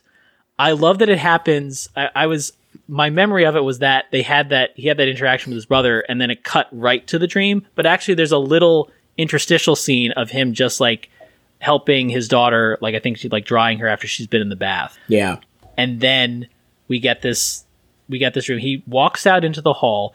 There's an incredibly like agonizingly slow tracking shot through this hallway that we've seen a million times. We know it's not that long Yeah. and yet it feels like an eternity for him to walk down it. We see it from his perspective. The camera pans to that room that we saw, which of course we know that one of the reasons he's doing that is because the last time he saw it in a dream, weird stuff happened there. Before that, I should mention before that, as he's going to the how we see that his wife is in the kitchen. We do see her. We see Samantha there. Her back is entirely to him. He can't see any aspect of her. The camera pans to that room, pans back. All of a sudden, she's staring right at him. We don't see the turn. and she's soaked. It's she looks like a there's again that sort of internal external thing where it seems like she's outside, but it's it's in the house. It's it's in the relationship, right? It's it's Yeah. his significant other, his other half, so to speak. And it's this moment where he's turned away for a second and she's mm-hmm. completely done, like literally done a 180. Turned on him. Yeah, exactly. And the fact that there's a knife there, I could think of like, oh, is this is this how he's seeing? it? Like she stabbed him in the back. She's the one who called Kyle. Like there's all that sort of implication there too. Wow, great point. Yeah, and I love the the little touch of the flies buzzing around the knife. Mm-hmm. That's that's really creepy. The s- deliberate slowness of her turning toward it. That we keep cutting back to Michael Shannon, and it's like this very weird angle where it's like kind of looking up at him. And he his expression, which also makes it so much more disturbing, he's not really reacting in the way that we probably are in the moment. Right. He seems not unmoved, but not really expressing a whole lot. When Right, she turns toward the knife, he sees it coming. Yes. but he can't really do anything. he does he does shake his head, but he feels locked in place. Mm-hmm. That's a really just man talk about again. I know this is a horror podcast. That is a scene that's unnerving. Even if you ex- if you know what to expect, Sure. the the the craftsmanship there, the choreography, the blocking, the acting, it's just all in that scene.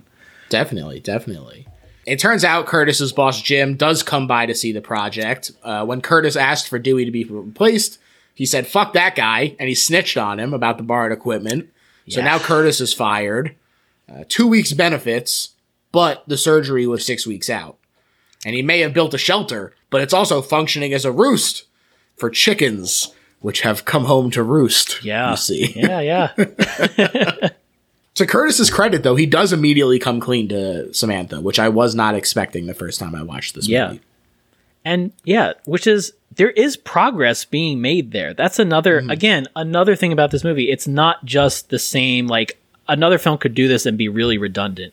And it feels like incrementally she's reaching him a little bit. It's not as Yeah. much as she would like, but it's it's there. It is, exactly. Um, she does slap the shit out of him here, though, and Ugh. storm out with Hannah, which is brutal. Yeah, and it's this it's it's this one static shot. Like I love he walks into there, she's at the sink, doesn't yet know, probably feels like something bad has happened when he says what's happened. It's like a matter of course. There's not Yeah. this moment of her reacting like, "Oh my gosh." It's everything that's been building to this moment and it's just this one unbroken take from Nichols. It's it's shocking. I love the way Michael Shannon holds himself after he's been slapped. Not only is there no reciprocation on his part, it's like he's shut down. He almost looks Yeah. like a scarecrow or something. like he's become completely inert in that moment. Absolutely. And things are already in upheaval. And then he goes and there's a new counselor there, not the same woman he's been talking to. And this guy wants to start at the beginning. Let's go back. Yeah. Curtis walks right the fuck out. And who could blame him? Who could blame him? Yeah. I mean, it's you know, I, I'm watching and I'm like, is this really how it would go down? But also within like Curtis's addled mind, it feels, you know, considering how much he misses, it wouldn't have mm-hmm. surprised me if he somehow missed this. He missed phone calls about this. Um, it, it makes sense within the context of everything we've seen. You have to imagine it's an underfunded clinic because he's already going there because it's the cheap option. Yeah. And this woman, she goes to school, right? She goes to a program. And so she's moving on to bigger and better things while he feels mired here and stuck in his situation. Yeah, that's a good point. I think that's that's that's another thing that's informing this scene that we just get through the way that he reacts. I love that it's it's actually pretty slow and deliberate. Like he actually like looks around a little bit before he leaves. He doesn't just like, you know, bolt for the door necessarily. Right. He's But- like, maybe I'll do this. And then the guy is like, well, let's start over. He goes, Yeah. I come, I don't know. I don't think so. He's back at construction on the shelter, undeterred.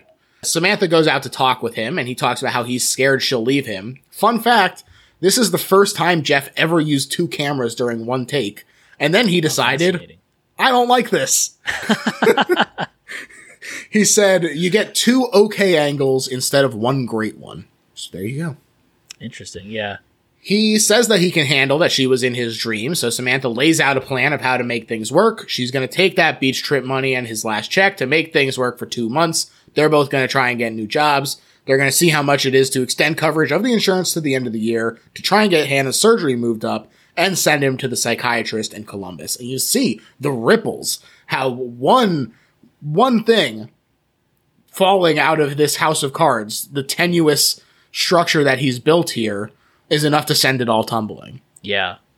Yeah, and forcing all these changes. But, I, you know, the fact that she does come there with terms, as I mentioned before, the fact mm-hmm. she does have a plan, you know, it's certainly a credit to her. And, but at the same time, it's not a cure all. It's not the solution. It's not, it's not, it's not the film's climax. It's not, Yeah. you know, it's, it's a plan, but it's just that, a plan. It's not Yeah. been put into action yet. There's still, Exactly. it could still be challenged and will be.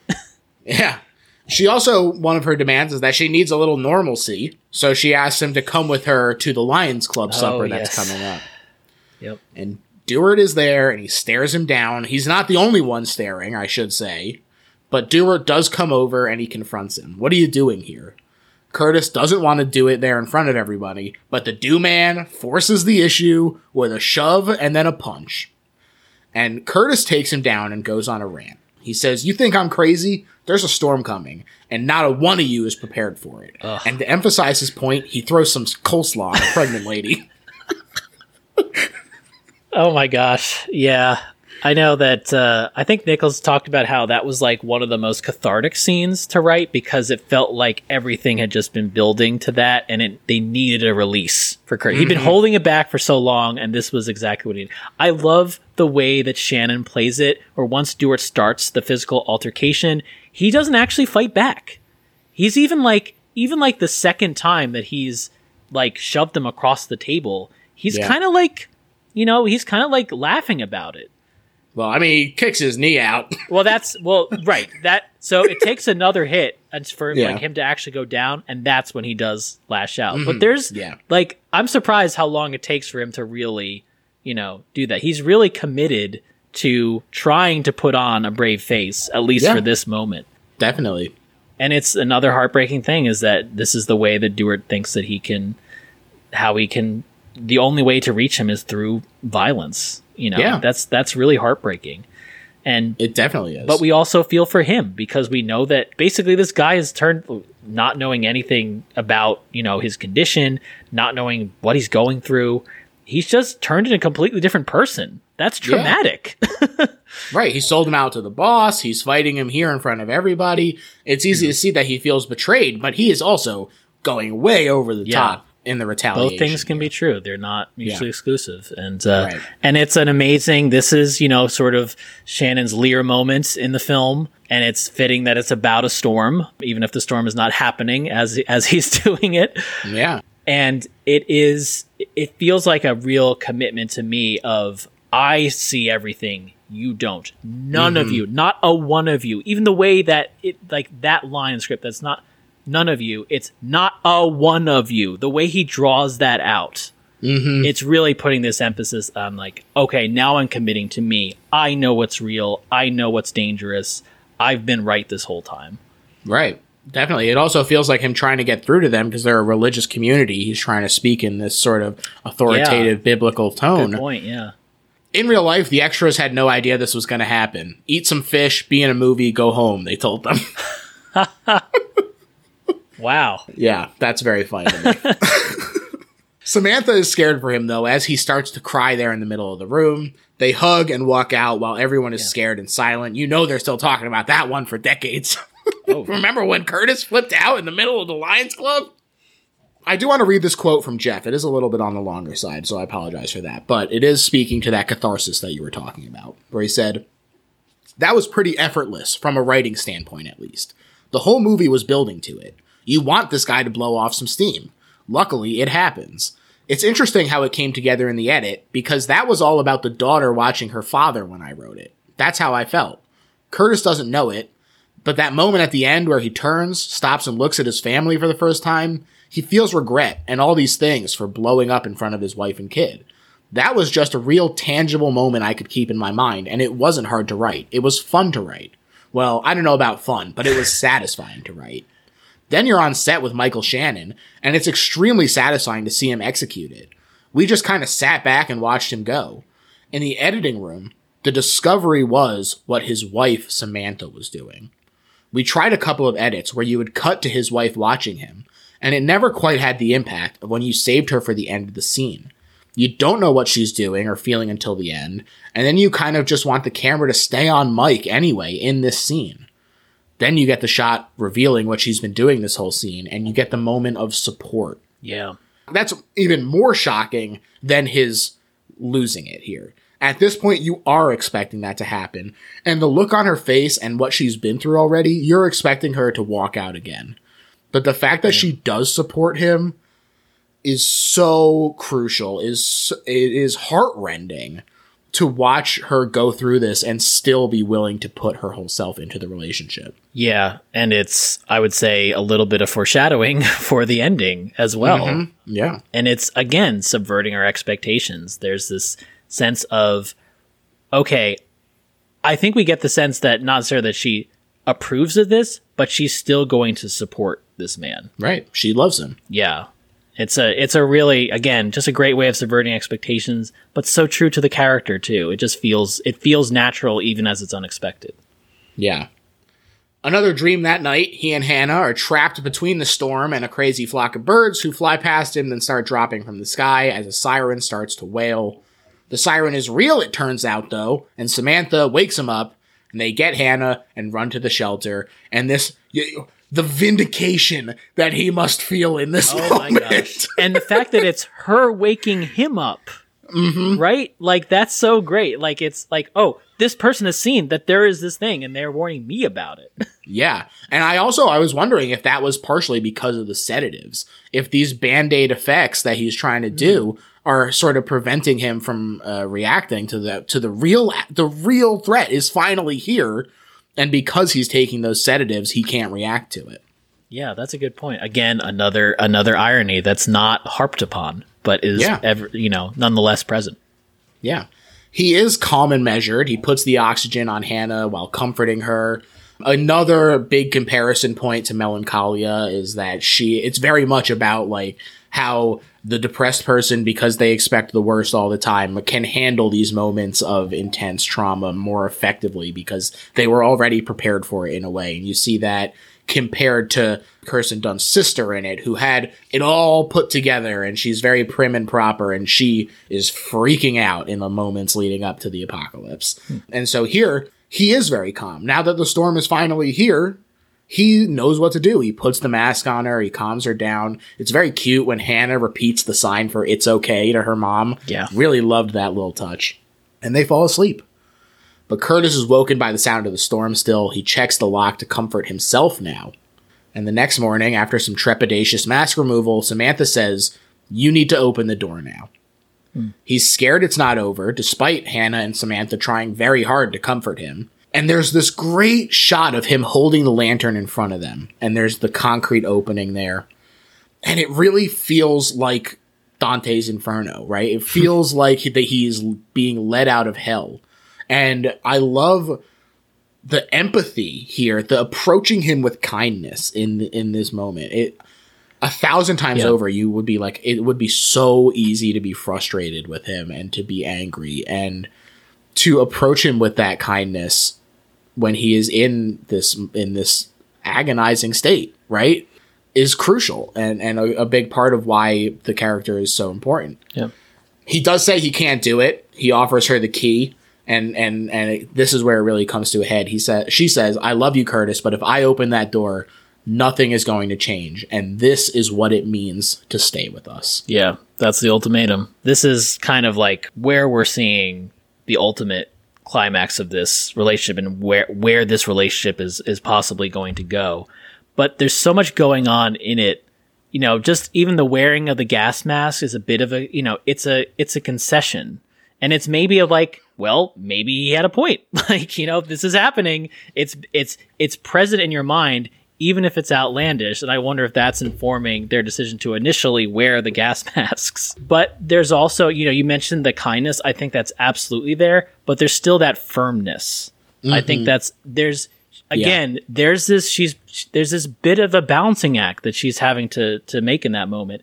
The other thing that I felt more this time watching it was for a for a little bit you're wondering like what if this man has gone completely nuts and is never going to let them out. There seems to be that possibility hanging in the air for a longer time than than any of us feel comfortable with. And you wonder Yeah, if that's before what- he hands her the key, he just says, Yeah. "I can't," and you're like, "Uh oh." yeah, like what are they going to have to do? Is he going to give it up without a fight? Like there's all these questions that are lingering and you're wondering if that's why she's approaching in the way that she is because she knows that that will lead to their eventual getting out of here. Their- Sure. you know, their lives. Yeah, But then when he offers it and she still is adamant about him opening it, then you realize, well, okay, now it's about this is what's going to be good for him, but mm-hmm. also it's what I require. It's what I need. It's not about survival of their lives as much as it's about the survival of their relationship. yeah, absolutely. And I just, I mean, but even the fact that he's willing to give it shows us that he has some understanding that he's not, that, you know, that he's aware of his delusion to some extent, but that it has to be somebody else. And it's that level of that pride, that sort of, you know, maybe that undercurrent of, of toxic masculinity that's throughout this whole thing that's informing that decision of why he himself can't do it. There's a great moment before he opens that lock where his face is lit in this really sort of eerie glow and he looks back at them for a bit and this is where you see those trademark those bug eyes that I love so much from Michael Shannon and it looks like honestly I'm like it's like he's Nosferatu for a second or something like he's just transformed into this incredible like you're like who is this person but that's the moment right before he opens it up. And I just I love that that that contrast that which you'd think would not make any sense. And yet it makes complete sense here because he is both of those things. He is a Right. scary, imposing figure. He's also this lonely child. He is all he's all these things. And I just think that he gets to to show it all in this scene. Absolutely. I love the shot of him pushing it open into the blinding light and Yeah. really, you know, this kind of ethereal heaven feeling light, right? It feels like the light at the end of the tunnel more than it does feel like just getting outside. But the warmth of the sun is there, the calm after the storm. There's some branches knocked over and chairs overturned. And while it felt like it was the great flood, the Noah flood at the at the moment, it was all okay. It was fine. And they would have been fine with the original. worth noting. Right. But most importantly, he accepts that it's fine. Yeah, yeah, and I, I, for, again, just you forget about like the aftermath. It doesn't seem like it, this was my perception anyway. That doesn't seem like there was like really any major damage. Like, Right. Who maybe this was more of like a tornado watch than it was like an actual touchdown. But it was Yeah. you know sort of better safe than sorry sort of situation. hmm which is, an, again, an undercurrent of the whole thing. This better Yeah. safe than sorry kind of thing. Right. This is also where you see that propane tank that I mentioned. Ah. Okay. They go to see the actual psychiatrist who says Curtis needs inpatient treatment, which Yeah. greatly disturbs him on account of the whole never leaving my family thing. But ultimately, that is leaving them in order to return. So he nods. This was the second scene that they shot, which they said was really challenging to jump that far into the character. Have to really play with those emotions, understand who he was that that early. Um, the gas mask purchase was day one. Oh wow. There you go. Yeah. yeah. All these things you don't think about when you're watching something. Like, yeah, what order did they shoot this in? There you go. Now you know this is the deep cuts, baby. they do still take the trip to Myrtle Beach, doctor's orders to get a break from from the shelter. And Curtis builds a sick sandcastle with Hannah. Very Noah again for a power to establish civilization, then dump water on it. And Hannah looks out over the ocean and she makes the sign for storm. Yes. And then Curtis sees it too, and then so does Samantha. They all see it and they acknowledge it to each other with the with a nod. And it's just this awesome shot where the water spouts are forming in the reflection of the door Yeah. and you see her expression, so that's the focus and it helps cover the CGI. Like it's brilliant filmmaking. I mean, this is this is one of those scenes where my fear of extreme weather just is like he's just really capitalizing on it. Uh, I'm especially like tornadoes, obviously terrifying. Water Mm-hmm. spouts, for some reason, more terrifying to me. I think it's the combination of tornado with open water. Like Sure. those two things are just like no. I hate both of them. I hate them when they're together. I hate them when they're separate. but yeah, just I love the the conception of it. That it's even that feels kind of weird that we're getting we're getting like what looks like a tsunami or some kind of wave coming. We're getting right, it the recedes. The water recedes from the beach. Yeah. We're getting those water spouts forming. There's not something necessarily violent about it, but we know that it is capable of that, which is this whole thing that's been building throughout this movie of, well, I'm faced with this situation that could turn deadly down the road. Right now, it doesn't seem too bad. And here it's exact. We're getting that exactly and the, the forming of these of these water spouts, which we see in the reflection of the sliding door. And I also just love that this is a moment where, as you mentioned, that they're all seeing it. I forgot that she signed Storm. She learned that from Samantha early in the movie. So that's something. So she's taking something she learned from her mom in that scene. and he's the one who asks. That's like a, a, full family effort because he Yeah. asks, "What's the sign for storm?" Right. and then she, Jess, uh, Samantha t- teaches it. I don't know why I keep calling her Jessica, Jessica Chastain. That's why. Right, right. Uh, and then Samantha teaches Hannah. Yeah, it is. It's Yeah. a full family affair. And of course, we get the scene of the hands uh, with the motor oil rain coming down. right. It's this moment where it finally seems like they're all on the same page. Like, whether this thing is real or not, whether it's in his head, they have a full conception of it. And I think that's the weird hopefulness of it. Regardless of what this storm is, they're together in a way that they really haven't been, but that the film has been quietly building to this mm-hmm. whole time. And this Yes. is just the encapsulation of it. And I love that the last line is Samantha saying, okay. It's not, you know, it's not, again, maybe not directly, like that's not necessarily hopeful, but it is this acknowledgement of, Yeah. of what she's seeing, what he has been seeing or felt like he's been seeing. It's being together through whatever this horrible thing, whatever it's going to be, whether it's going to be dealing with his inpatient care, with possibly getting a diagnosis of schizophrenia, the financial hardships, you know, maybe this weather phenomena, who knows? That seems plausible too. Whatever it is, they're together in a way that they haven't been. They're on the same page. And that's to me is the ultimate hope of the movie Right. and why I love that last scene so much. I totally agree. Look, Jeff said in the commentary, the look between them is the important part. Yeah. And and then they re- refused to discuss the meaning and they said deal with it. And so I dealt with it. And here's what I think. On first glimpse, you see Curtis come out of this storm shelter and it feels very final, right? It feels like Yeah. Curtis is coming out of this illness and it feels very uh very hopeful there. And so you your initial thought is, "Oh, this is real. He was right and it's happening." But there's nothing to indicate that this isn't just another dream. And in fact, I think it is. But what's changed is that Samantha is there too. And she's there to help him protect Hannah. He acknowledges and accepts his family's support in facing the terror of mental illness together. Yeah. It is as happy an ending as possible, I think. For a disaster movie where someone at the end is still facing down the barrel of life destabilizing schizophrenia. Like it is it is still the fact that they pull that off is incredible. And the the ending with the sound of thunder playing over the credits with the then song recorded by Jeff's brothers band Lucero, it is just such a moment of quiet contemplation. Like you said, it ends with the phrase okay, right? It's acceptance. It's just it's it's it is it is not passionate in a way that is impactful, right? It is it is it lets you sit with what's happening. And it just is so so great. It's such a great capper. Like you said, it has all been building to this, even if you don't realize it as it's happening. More and more, we see him accepting the help from his wife until finally he can accept it fully here because he knows that they have the same goal. It's it's just an incredible ending. And now, Justin, we've reached the part of the episode where we sum up why it's not just a good horror movie, but is in fact the best horror movie ever made. and I'm going to let you start.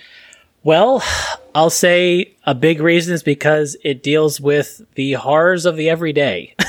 There's a tangibility here to what Curtis could lose, whether that's his family, his livelihood, his job, his grip on reality, his his mental health. Um, these are all.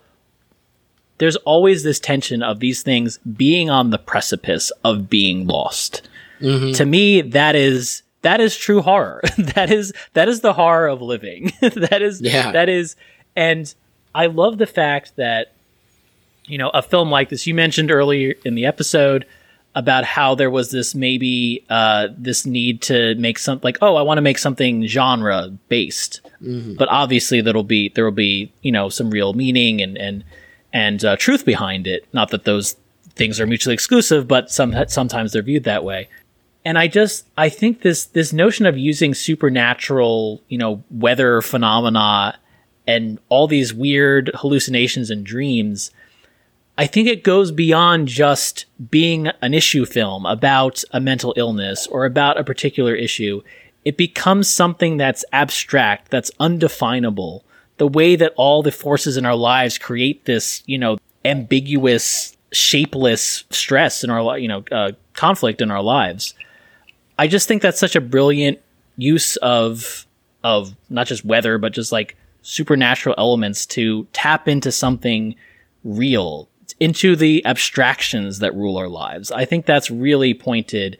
Again, you talk about weather phenomenon. I'm an easy mark for that, not having gone through anything myself, but you know these living in New Jersey now, I'm surprised how many times I've gotten not just you know tornado watch, but a flat out tor- tornado warning and um, and some touchdowns here, and I'm just like, oh, this is so it's tapping into something real for me in terms of that aspect of the horror. I think the way it does dream sequences is brilliant because they feel very real in a way. They converge with reality in a way we're not used to seeing in movies. Um, I just think, and I guess just to, to sum up, it's just drawing upon so many different aspects of horror. There are some jump scares here. Like that's that's a part of it. There's you know, there's unexpected images. There's this atmosphere to it that I mentioned before is something I really love in horror movies. It's not just one thing. It's and it's always unexpected where the threat is coming from. I mean, usually you know you, you talk about like a slasher film you know what the threat is or you have an idea. Maybe there's a you know maybe there's a surprise maybe somebody else is in on it. Here we don't know where the threat is where it's going to come from but it feels like it's coming. And to me that's that's the essence of horror right there. That is something that is uh, truly terrifying and and more real i think than uh, than a lot of so-called horror movies uh, can really get into. So for all those reasons it's up there for me and not a one of us is prepared. I totally agree. To me, this is the best horror movie ever made because it is an acting showcase of two of our generation's greatest actors. Two incredibly demanding roles in opposite directions almost. For Mike in particular, I mean, they talked about how every day it felt like they were shooting the climax of the movie. Okay, today you're getting your arm torn off by a dog. Okay, today you're in a fight at the Lions Club. Okay, today you're being ripped out of your car. And for him to deliver on that and not fe- make it feel exhausting to watch this movie every single time is incredible. He does such a great job of riding that fine line of terrifying and childish, of hopeful, of regressing in a way that your heart goes out to him. And it does feel so out of his control and the relatability of, of grasping for some kind of control in this uncaring world and capitalistic system that he is thrust into. It is this great manifestation of the anxiety of living in our current day and age. In 2011, when this comes out, we're in the thick of the financial crisis. Natural disasters are on the rise thanks to climate change. The breakdown that Curtis has becomes a reasonable reaction when we ignore the planet burning on the way to work so that we can glad hand the people pouring the gas in order to afford another month's rent or put food on the table or take care of medical expenses.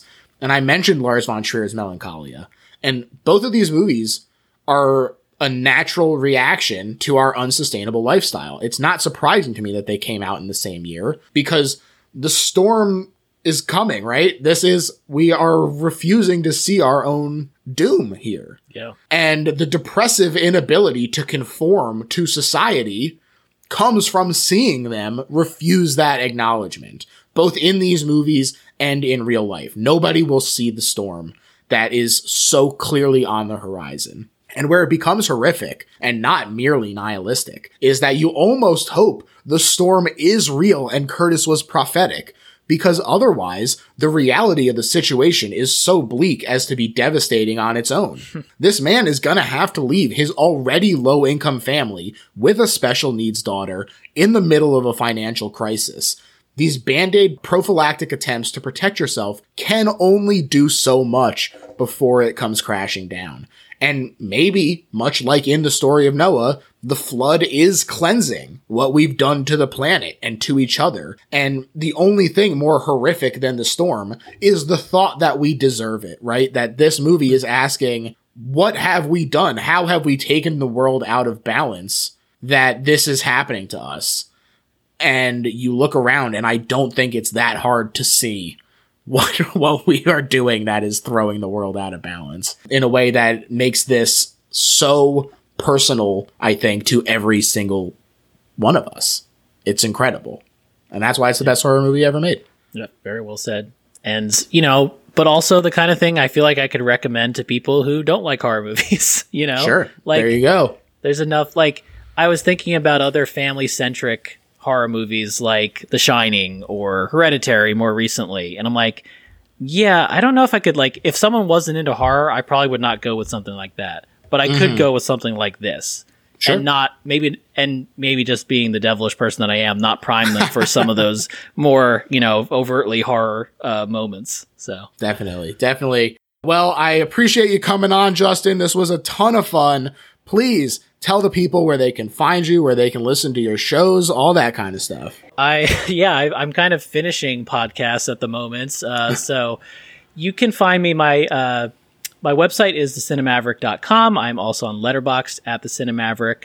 Cinema Joe's, which is now on indefinite hiatus. Not sure if we'll get back together. Maybe someday, but not for the immediate future. You can find us at at Cinema Joe's on X now, right? That's what we're calling.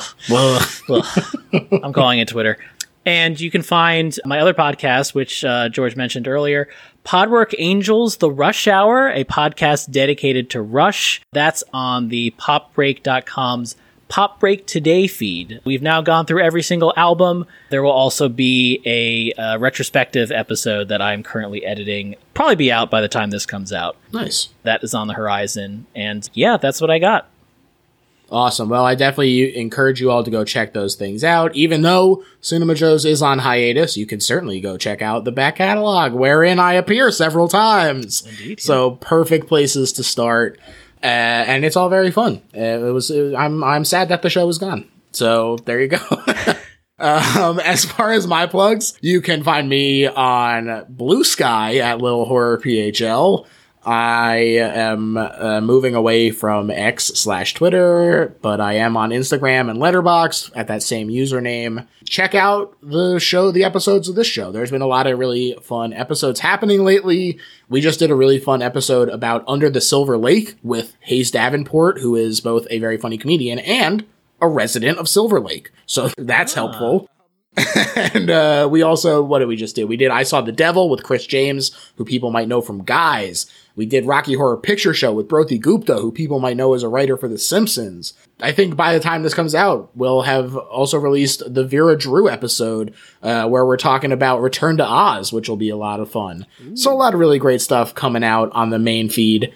And then if you're really enjoying the show, you could check out the Patreon, where we do all kinds of bonus stuff for just $5 a month, including a very fun, we just did a, a spotlight episode on Session 9. Oh, That's another really, really great horror movie in terms of the like putting you in the shoes of the the person that is having this breakdown. It's a really, really great one, and it was actually my first time watching it friend of the show, Eric from Soundtracker, um, Uwe Bollix on Twitter slash X. He was like, yo, we gotta watch this movie. And I was thrilled that he said that because it was actually very, very good. So how about that?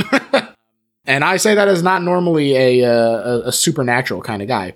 But like I said on that episode, not to tangent at literally the sign offs here, but I, I just thought it was interesting that since I consider myself not a supernatural fan, since starting this show, a lot of the cream of the crop has been put in front of me in a way that has helped me to grow my appreciation of that subgenre. So maybe I should stop saying that I'm not a supernatural fan and just say I like the good stuff. Um, all right.